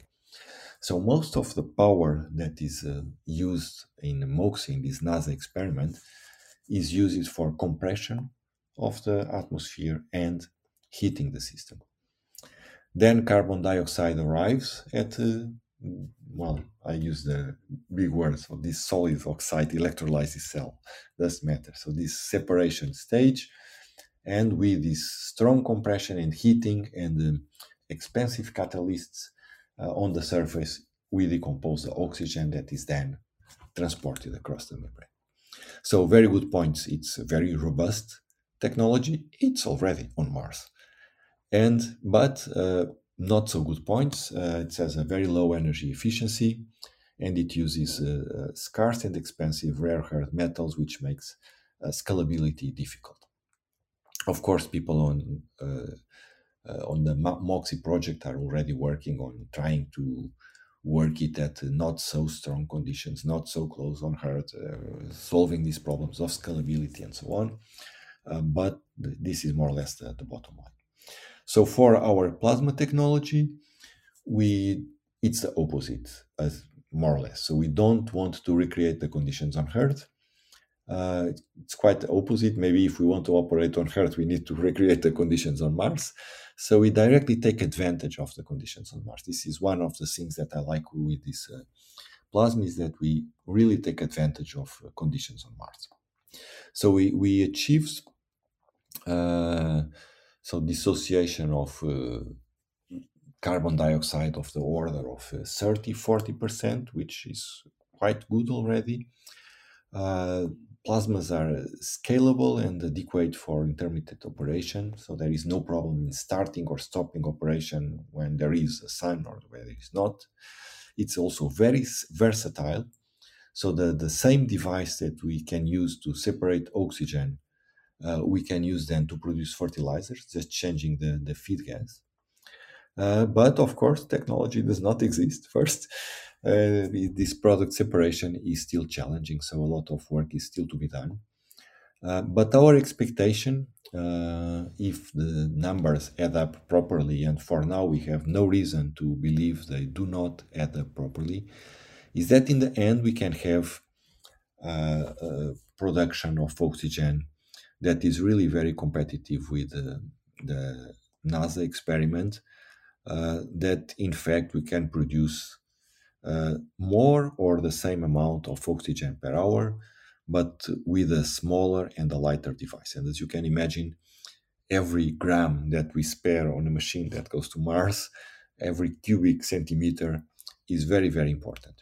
So uh, I, I, can put a number, but uh, this is well, what is in our estimation. How now, who knows what will be in the end? Maybe we will be worse than MOXIE, but our expectation is that we can be factor of six, seven uh, better uh, in the oxygen produced per kilogram of instrumentation that that we send to Mars. Um, and this is more or less what I wanted to, to share with you, um, not entering too much in detail. So we confirmed, in fact, with our study that Mars has really very good natural conditions to use plasmas uh, to extract these resources from the atmosphere. And this goes both on these very fast electrons that decompose directly and also by this song of the molecules well they vibrate and uh, increase their vibration. Uh, we see a positive effect of the co- constitution of the atmosphere. So nitrogen and argon it's not very significant but they don't bother at all. And this can uh, make a very light and compact reactor, uh, very competitive with what exists now. Um, and to put big words, let's say that this can be a beginning of a, a new technology, very versatile, this coupling of plasma with membranes that can be used for life support, fuels, agriculture on Mars, but also for other uh, applications on Earth. And just before I finish, I made an unforgettable, unforgivable, sorry, mistake of um, not mentioning Carmen uh, Garcia from the MIT, who also uh, signed the paper with us. Uh, and that's that's it. Thank you. Well, thank you so much for explaining it so comprehensively to us. Um, you know the physics background and um, yeah the the technology that was really wonderful thank you so much and it's so interesting that the system is so versatile um, because i don't know don't you think we tend to forget things important things and then we are there and there's no way back so is it is this first like is the system like what is the variety of applications that you could use that mm. could maybe um you know like um make up for our mistakes of planning hmm. yeah so um let, let me answer first in a more generic way so in fact this type of, of system yeah uh, can be used to produce different molecules depending on the let's say the atmosphere that you put inside the reactor. So if you just operate on Mars atmosphere, this is it. And we we go for extraction of oxygen. But I was uh, saying for uh, uh, fertilizer, so instead of operating it on Martian atmosphere, we pre-select an atmosphere more Earth-like, so nitrogen and oxygen. Then we can go for fertilizers. If this is if huh? if we have hydrogen uh, so hydrogen maybe we have to carry from earth but uh, speculation that it exists uh, under the soil okay there is this uh, uh, polar caps uh, maybe there is water there maybe we want to use maybe not okay but anyway if with hydrogen then the possibilities multiply because we can mix also hydrogen to produce methane. Uh, there are many different. Um, we can go for ammonia. Can, so it's really versatile is the word, um, and it's a bit surprising maybe, but it's it's the case. So we don't need to really change the the reactor. Maybe we need to change well membrane, so the separation part or how we separate may be different, but the reactor itself can be uh, exactly the same. Um, which is, I think, a, a, major a major asset of this of this technology. Indeed, uh, uh, if I read your mind correctly, so you are thinking uh, that okay, if we are in a sort of catastrophic situation, maybe we can then take, use this versatility in our advantage, so that we can tune and operate and uh, somehow find a way out yeah, I like I like that view. in fact.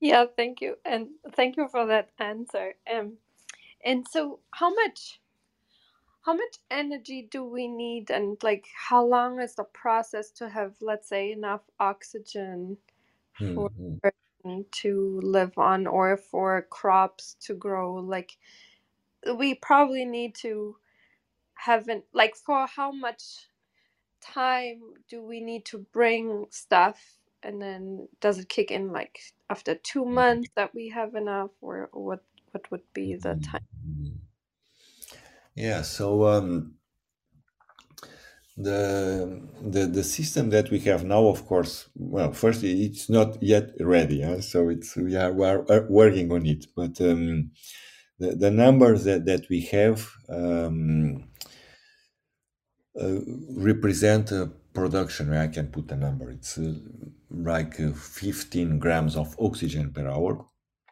and human needs about one kilogram per day. Um, so yeah, if you if you put uh, 15 on uh, 24 hours, you see we are with this device we have um, well it's not 24 hours that the issue is that uh, we we don't have enough sun to to power the system but okay let's let's simplify we would have one third of the day. It's less. It's it's of course less because we have less hours. But this is um, so a direct answer is that we we spend about uh, 300 watt for this machine. Uh, we can operate it at lower power at the power that we need to ignite a, a lamp uh, it can be very low power. So uh, these old lamps uh, are yeah 100 watts huh? so 300 is not that much. So of course if you use now led or some other it's it's much less power. But if you think on the lamps that you had in a grandparents house it's 100 watts something like that. So to operate at 300 watts is not nothing special. And with it uh, we could have uh, um, enough oxygen. Let's say if we leave it the full day with this device a person would breathe for a few hours. Uh, but this is a prototype. So if we scale up and we think on something a little bit bigger we see that we are uh, in the scale uh, of producing oxygen for breathing relatively quickly. For uh, production of fuels, we are about a factor of 100 off. So we need either to have 100 devices on Mars or to come up with a more efficient or a bigger device or something like that. Uh, and to be honest, for uh, fertilizers, I, I don't know. Uh, it's still uh, uh, need to interact with the colleagues from agriculture that I that I did not. Okay, I just know the basics, but I didn't um, estimate how much can we produce uh, yet because we are still focusing on the CO2 decomposition itself. If thank you for that answer. So, if this were used for human breathing, um, what is happening to the exhale? And Mhm. is that CO2 reused, or what about the other gases that make up the air that we, you know, nitrogens and things?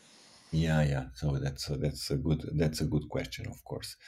Um, yeah, because all we we breathe back uh, CO2, and so uh, obviously, so we start having uh, if we are indoors, so we need um, we need a constant supply. So if we, if you think um, some purification or recycling uh, of uh, indoors atmosphere uh, already exists. So if we are in a submarine or if you are in the International Space Station, uh, people breathe. Uh, yeah, they consume oxygen and they uh, put CO2 back in the atmosphere, in the closed atmosphere, and then we need to well recirculate, redecompose CO2, and so on. But the system always has loss, so we need uh, to feed with uh, oxygen again. And on Mars, it would be something similar. So this system that we are imagining would provide this initial supply of oxygen, so that we could breathe in a closed room. But it also provide it would also provide the extra oxygen that we need to refill or to compensate uh, for the losses for these breathing processes that you are uh, thinking of.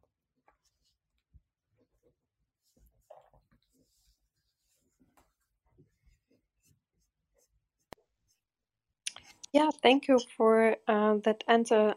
Um, and um, so, how much? Mm, yeah, I keep going back to the question, but um, so you you say that it would would it be easy to scale up? Uh, I'm sorry, I had the phone call. Could you hear me? Ah, no problem, no problem. so, um, in order to scale up the system uh, to produce, let's say, for colonization or so on Mm. Mars, do we could we take resources from Mars to build these um this technology also? Like is on Mars um yeah, can we mine Mars also at some point so we don't need to bring everything? Is that also part of the plan or or do we need to bring everything long term? Uh, well, it, it's not part of my plan. huh? Maybe maybe people from uh, uh, space agencies and SpaceX that are really thinking on uh, colonization, they they have it a bit more uh, precise. So I'm focusing on my small on my smaller problem. Um, but uh, as a principle, yes, um, you can you can mine Mars, of course, and uh, I don't know what you can produce from the technology uh, um, in the sense of building new reactors there and so on. This looks to me uh, difficult, and uh, so I think we need to to carry from Earth a lot. This question that we can use the carbon to to create structures is also interesting, but again, it's not enough to to, to scale up. So I, I think that uh, on at least on the first stage, uh, it's necessary to bring from Earth to to scale. So the stupid scaling, but uh, well, stupid in the sense uh, very, no no brain on it, but maybe in the end it's the, the way to go. Is just to replicate the machines. So if you have one machine that operates, you replicate and put more, uh, and then you have uh, more and more power, more and more um, output uh, of whatever gas, uh, gasoline, or um, any propellant, or the oxygen, or the fertilizers, uh, and then you are a bit ready to go. Um, I don't really see uh, easily that we could uh, have everything to produce the, the material, well, all new reactors uh, on Mars. Uh, maybe I'm mistaken, but right now I don't see it. But mining Mars and using uh, then other type of resources to do other things, so not to do this, but to do other things, that's uh, uh, for sure something that uh, for a true colonization should be considered. Yeah. But uh, yeah, again, I confess I have not made a, a, a colonization plan how to build infrastructure there. I think that's the first thing we think of. You know, like I'm yeah. I'm thinking of what else. You know, can we can we start cultivating um, plankton to assist with the oxygen production, for example? Yeah. You know, I think we just keep we just it's like an, a mind explosion. Uh, what do we need, and what can assist so that you know, in Mhm. addition to scaling, you have other things producing. Yeah. They have their requirements too. No, on these things that I, uh, I I have just thought on the air, huh? I they can be very stupid, but things that I want to sit down for ten minutes and uh, then maybe if they survive ten minutes, then I sit down for a few hours, and then if they survive, I sit down for a few days. Would be to have a sort of um, uh, a system of gas stations spread along the, the solar system because uh, many different planets have many different atmospheres and different gases that we can use. So we could try to to devise. Uh, okay, on Mars we have CO2 that we decompose in this way and we produce these fuels, but other planets have what we miss on Mars, like the hydrogen, or they also have CO2. So we could use exactly the same on Mars as on another place, and so start spreading fuel stations a bit along the solar system. So on this that you are think, saying that, uh, yeah, we start immediately thinking in things that are very far in the future. This is what I'd like to to evaluate a little bit better. Maybe I conclude that it's it's pointless, but it's what a bit on my mind for uh, uh, further thought. Um, And then you mentioned that maybe um, the efficiency could be um, improved by using new nanomaterials. And mm, you know, you mentioned also three types of um, permeable membrane. So, which which type would be able to be improved by nanomaterials, and which ones would you use? If that's okay to ask, I don't know. Maybe it's secret. No, it's fine. It's fine. Um, so the the nanomaterials would be would be um, uh, helping to enhance even more the CO2 dissociation. So um, in our system, so the the plasma. So let, let, let me go back a, a, a little bit. So if we if we I, I described this MOXIE uh, system, yeah, where you put the energy in compressing, heating, and CO2 arrives at the membrane. But then, because it's compressed and it's heated, and you have these catalyzers on the surface, the molecule breaks on the surface. It's very energy expensive, but then it's transported to the other side. So in our plasma, we spend the energy in dissociating the plasma. So what arrives to the membrane is already dissociated uh, carbon dioxide. So we have already oxygen arriving at the membrane, which is then transported. So that's the main difference. In the in the MOXIE system, CO2 arrives to the membrane, and then we need to spend the energy there to break it. In the plasma, we spend the energy before, and the oxygen arrives at the membrane. So we can still use these nanomaterials on the membrane to further decompose CO2 that arrives. So to play this role of the catalyzers of the MOXIE system. So it's possible to still increase uh, the yield of oxygen on our membrane. Maybe necessary, maybe not. Probably not necessary, but maybe uh, efficiency will be uh, a bit a bit higher. Um, and then, yeah, as you said, uh, there are different type of uh, membranes.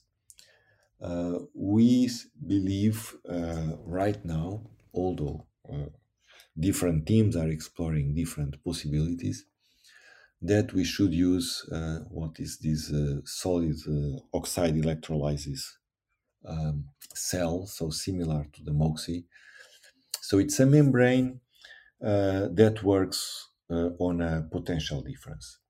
So the other membrane that is uh, realistic to use, uh, it works on a, a partial pressure difference. So if you have more oxygen on one side of the membrane and less oxygen on the other side, the oxygen will diffuse from the high pressure side to the low pressure side.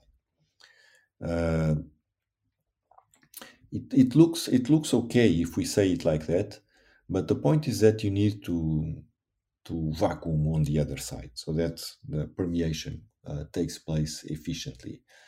Maybe possible, um, but it seems that uh, it will be more complicated.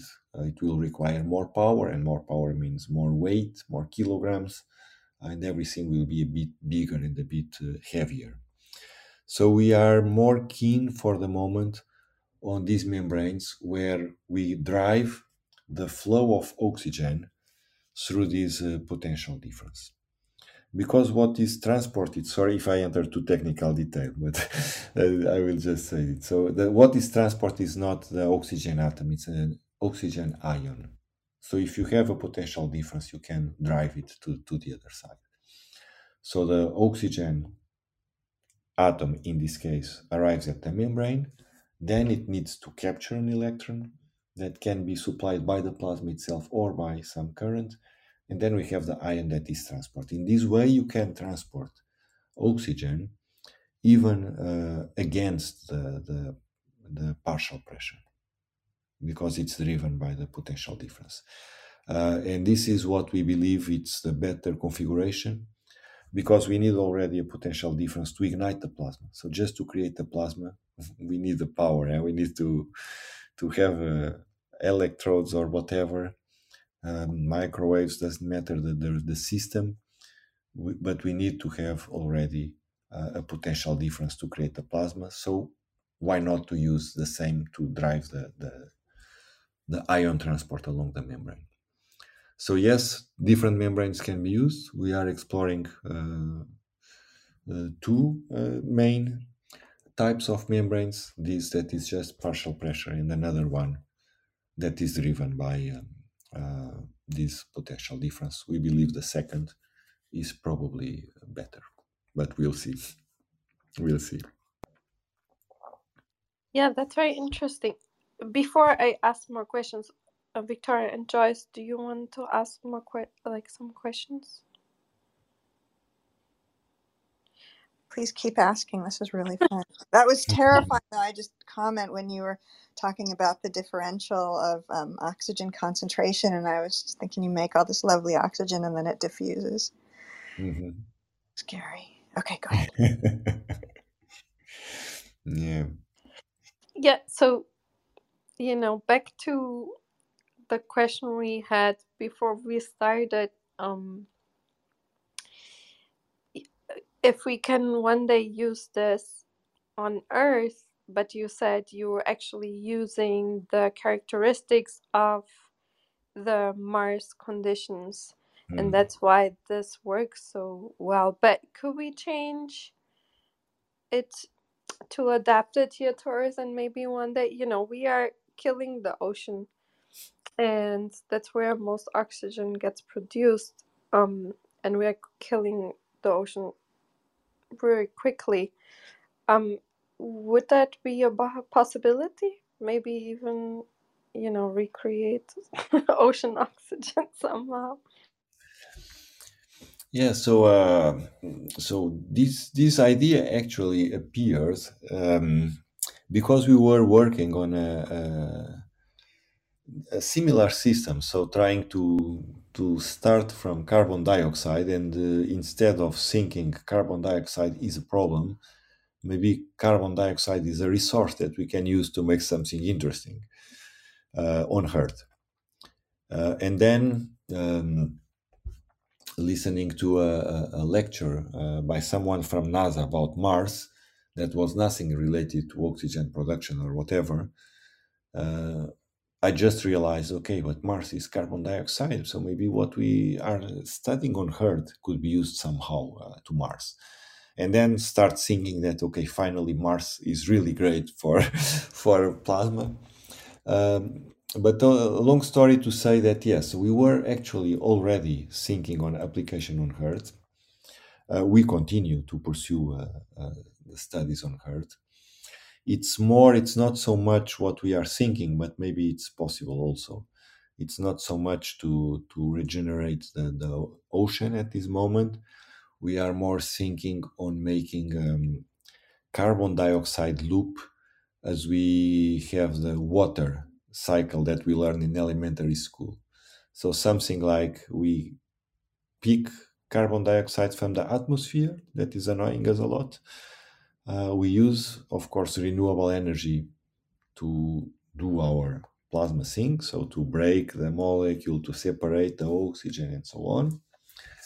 And then with electrolysis from water, we bring the hydrogen and we go for fuels and we burn it again to the atmosphere. So you see a, a, a cycle like the cycle of water. We could do a cycle for carbon dioxide that in the limit would be neutral, would be completely neutral. So of course it's not reducing the amount of carbon dioxide in the atmosphere, but it's not increasing. Um, and uh, my point of view, it would have the advantage that we would still run our cars in gasoline, meaning we don't need a new infrastructure, we don't need a new transport system, we, don't need a new technology.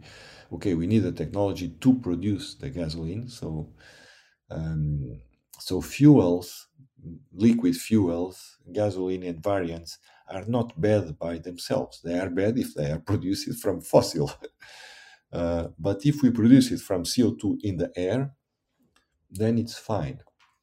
Uh, and this is more or less the, the, the direction we are pursuing a bit. Uh, I don't believe in a magic solution, so one solution that solves all the problems, but I believe in uh, several uh, contributions, several ideas, several um, technologies that all together uh, will help us. Uh, and uh, yes, so we are trying to learn um, both ways huh? from Earth, what we can take advantage on Mars, but also from our research on Mars, what we can use to make life more sustainable on Earth as well. Mainly through this this mechanism of recycling CO2, but uh, it's also possible to think on uh, directions in line of what you are suggesting, uh, regenerating the oceans and so on. But um, yeah, it's uh, all these are complex complex problems, of course, uh, but we should face them. and we should face them. Yeah, that's interesting. Um, Would it because renewable energies have a peak of generating electricity. So could it be some sort of battery system also? That we kind of, you know, when we have a lot of renewable energy more than we actually need, we would add that process to it and have some sort of, you know, battery, like we funnel it into this and when we don't have too much like at night then we can just turn it off and mm. and use it for other um, yeah, it it could, but in principle, it would not be the way to go with this because uh, uh, these plasmas I, I, mentioned very briefly when when I was presenting that we don't have an issue with starting and stopping operation, so we can do it immediately. So if uh, sun is shining or wind is blowing, we run our thing. If it's not, we shut down. Uh, this is not an issue. And the other thing is that if um, we use this scheme of recycling the CO2 to produce um, liquid fuels directly, so hydrocarbons, it's already stored, so we don't need to store in batteries. So we just make, um, I don't know the English word. Uh, okay, you have a barrel of gasoline. So barrel gasoline yeah, yeah, is good. Yeah, yeah, that's what I mean. That it represents. Ah, okay, so that's it. So that's it. Yeah. So you, you store. You just keep storing. Yeah. You keep storing because a barrel of gasoline you can keep for years. Huh? The energy is there, and it's a lot. Yeah. It's a lot per cubic centimeter, eh? so per liter. So how heavy is so, it? Because ideally you would do it on top of a building, and then mm. whenever you don't have energy, you transfer the the fuel down and by that elevator we you know there's this engineer from brazil who was here that mm. says we could um, store a lot of energy in high-rise buildings mm. but keeping you know fuel or whatever on top and then bring it down whenever we need electricity so could is it too heavy? Is it too big for having it on top of a building? yeah, well, it depends on how much and how fast you you bring it down. Eh? But but ma- mainly, I think a, a scheme like this, uh, you would not put it on the top of buildings. You just because uh, the di- another difficulty would be that does not exist on Mars would be the capture of the CO2. So to start the process, you need to to capture CO2. Um, because, okay, for our climate, we have too much CO2 in the atmosphere, but in percentage of the gases on the atmosphere is small. Otherwise, we would be in serious trouble for breathing already. Um, so the idea is to to put uh, some sort of plant or machine or device, whatever, uh, that would work along these lines, close to a source of CO2. So you'd go to a factory, to a cement plant, to whatever expels a lot of CO2, so that the um, the capture process would be uh, easier. Because if we need to separate the few molecules of CO2 that we have around us, then it will be very, very, very, very inefficient. So we need to be closer to to places where CO2 is more readily available. But it's not impossible to, to put it in the top of a building, but uh, in principle, there would be no advantage uh, or, or, no big advantage uh, on it. Um. Uh, yeah, I see. That was. But maybe you just haven't found the right differential.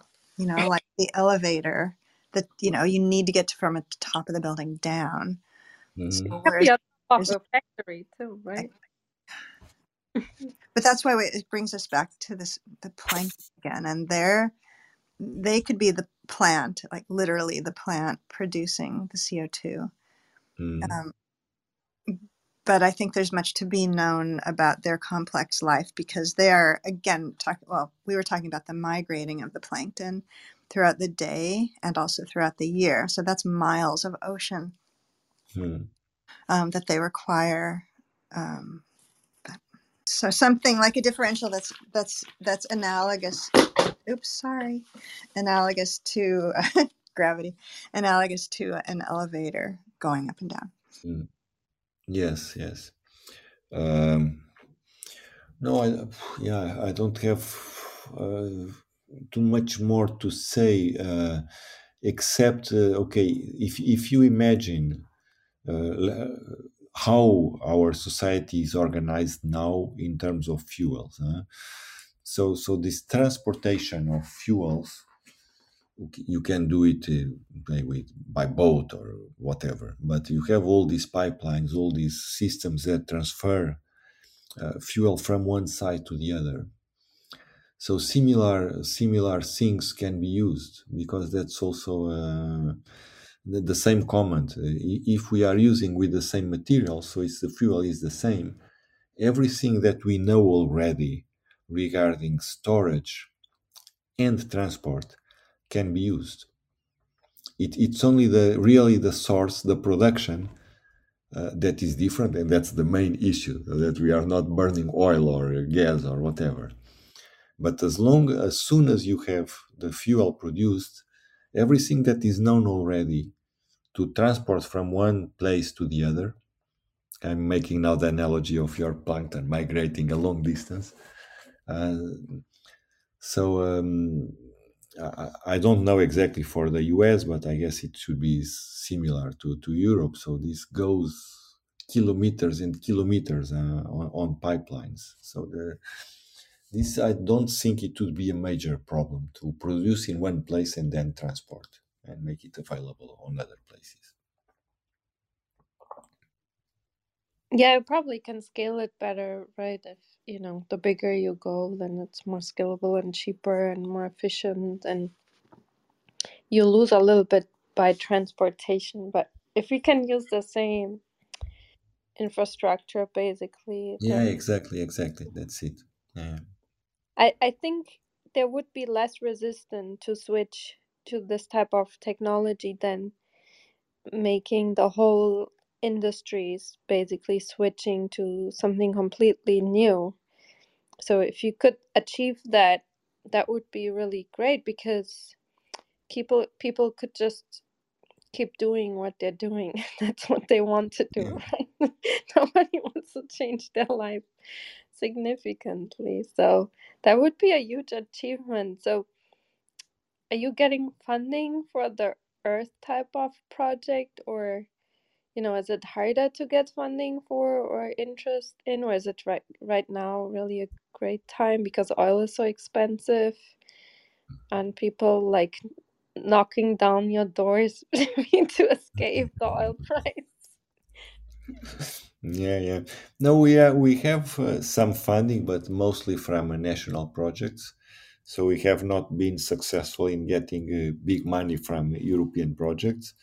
Uh, let's see. Um, of course, I, I, I, it seems I managed to to make my propaganda, my advertising properly because you, you put it uh, precisely as uh, as I see it, so that the infrastructure is there. So if we could do it. Uh, people would not have this resistance to change and uh, we would be, make an important step in this uh, sustainability and having well treating a little bit better our planet.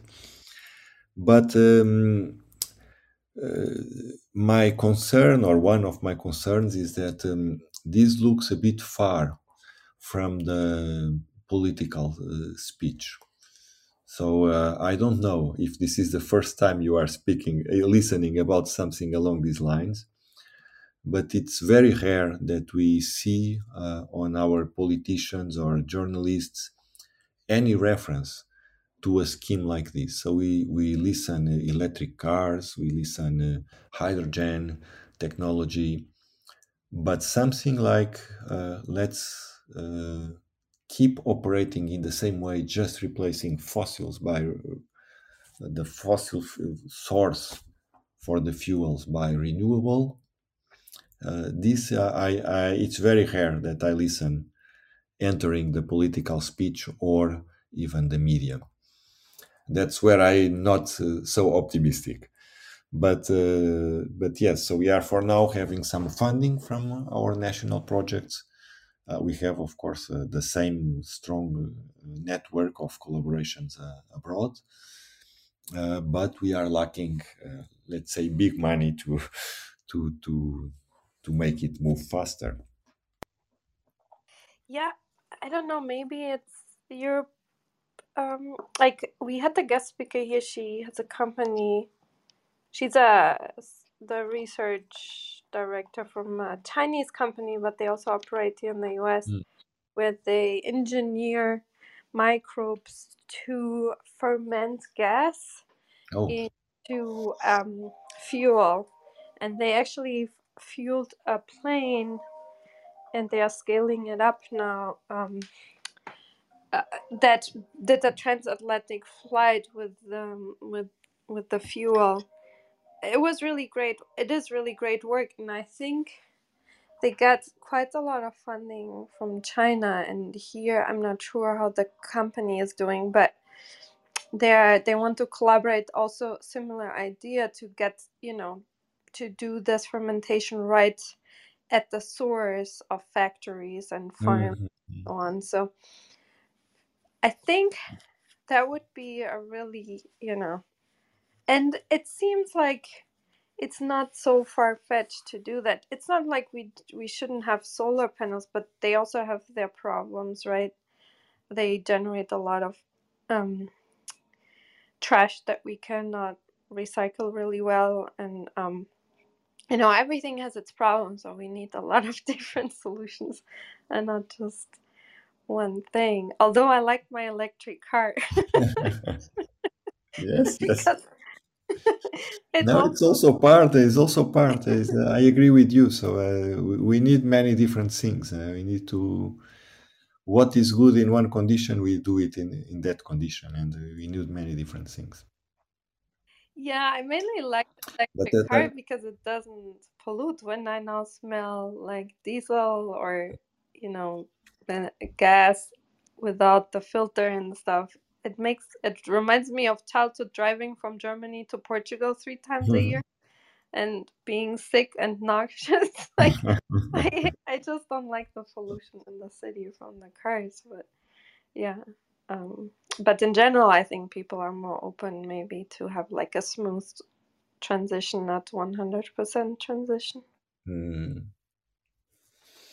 No, and thanks for the comment. Yeah, that uh, that uh, idea from the, the Chinese company looks looks quite interesting. In fact, yeah.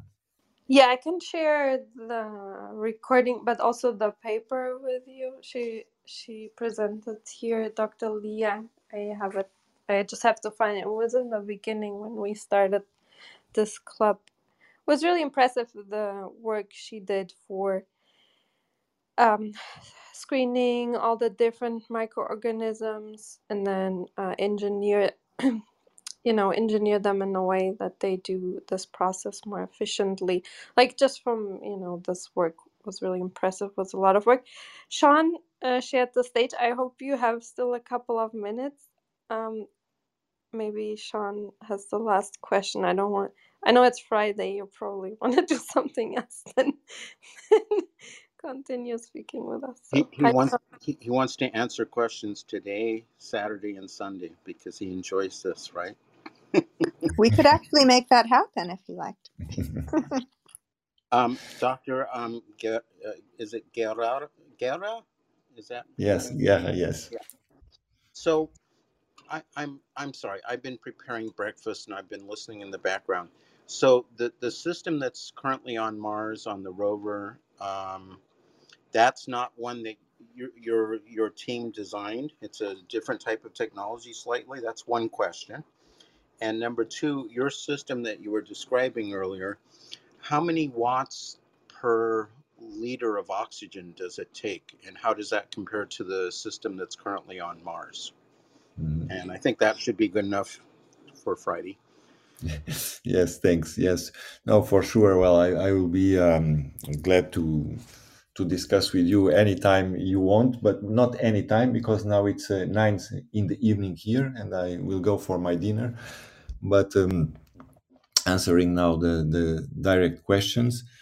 Um, so yes, it's not it's uh, not the same system as we have. So it's uh, a, different different system.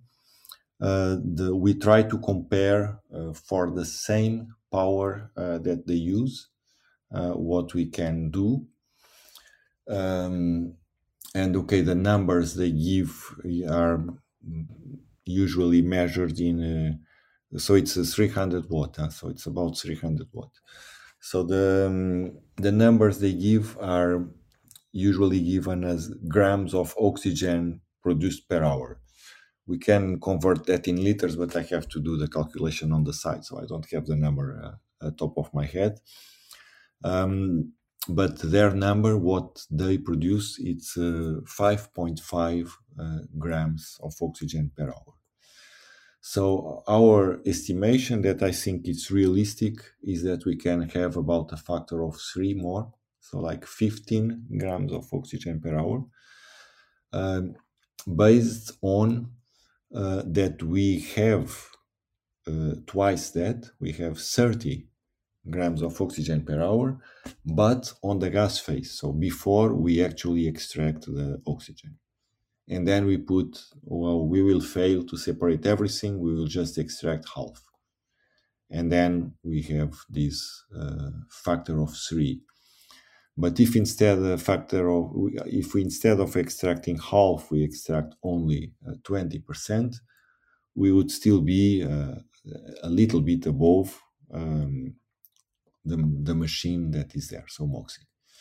So I think we can be pretty safe um, in estimating that we will have at least the same amount of oxygen per hour, uh, production of oxygen per hour for the same 300 watt as MOXIE, maybe a bit better. Uh, and especially then uh, is this question of weight.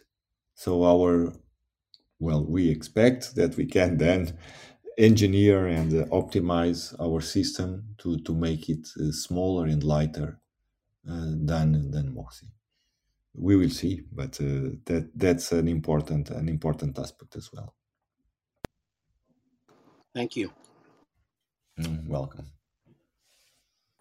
Great. Um, well, thank you so much for explaining things in a way that even I could understand and for spending the time here with us.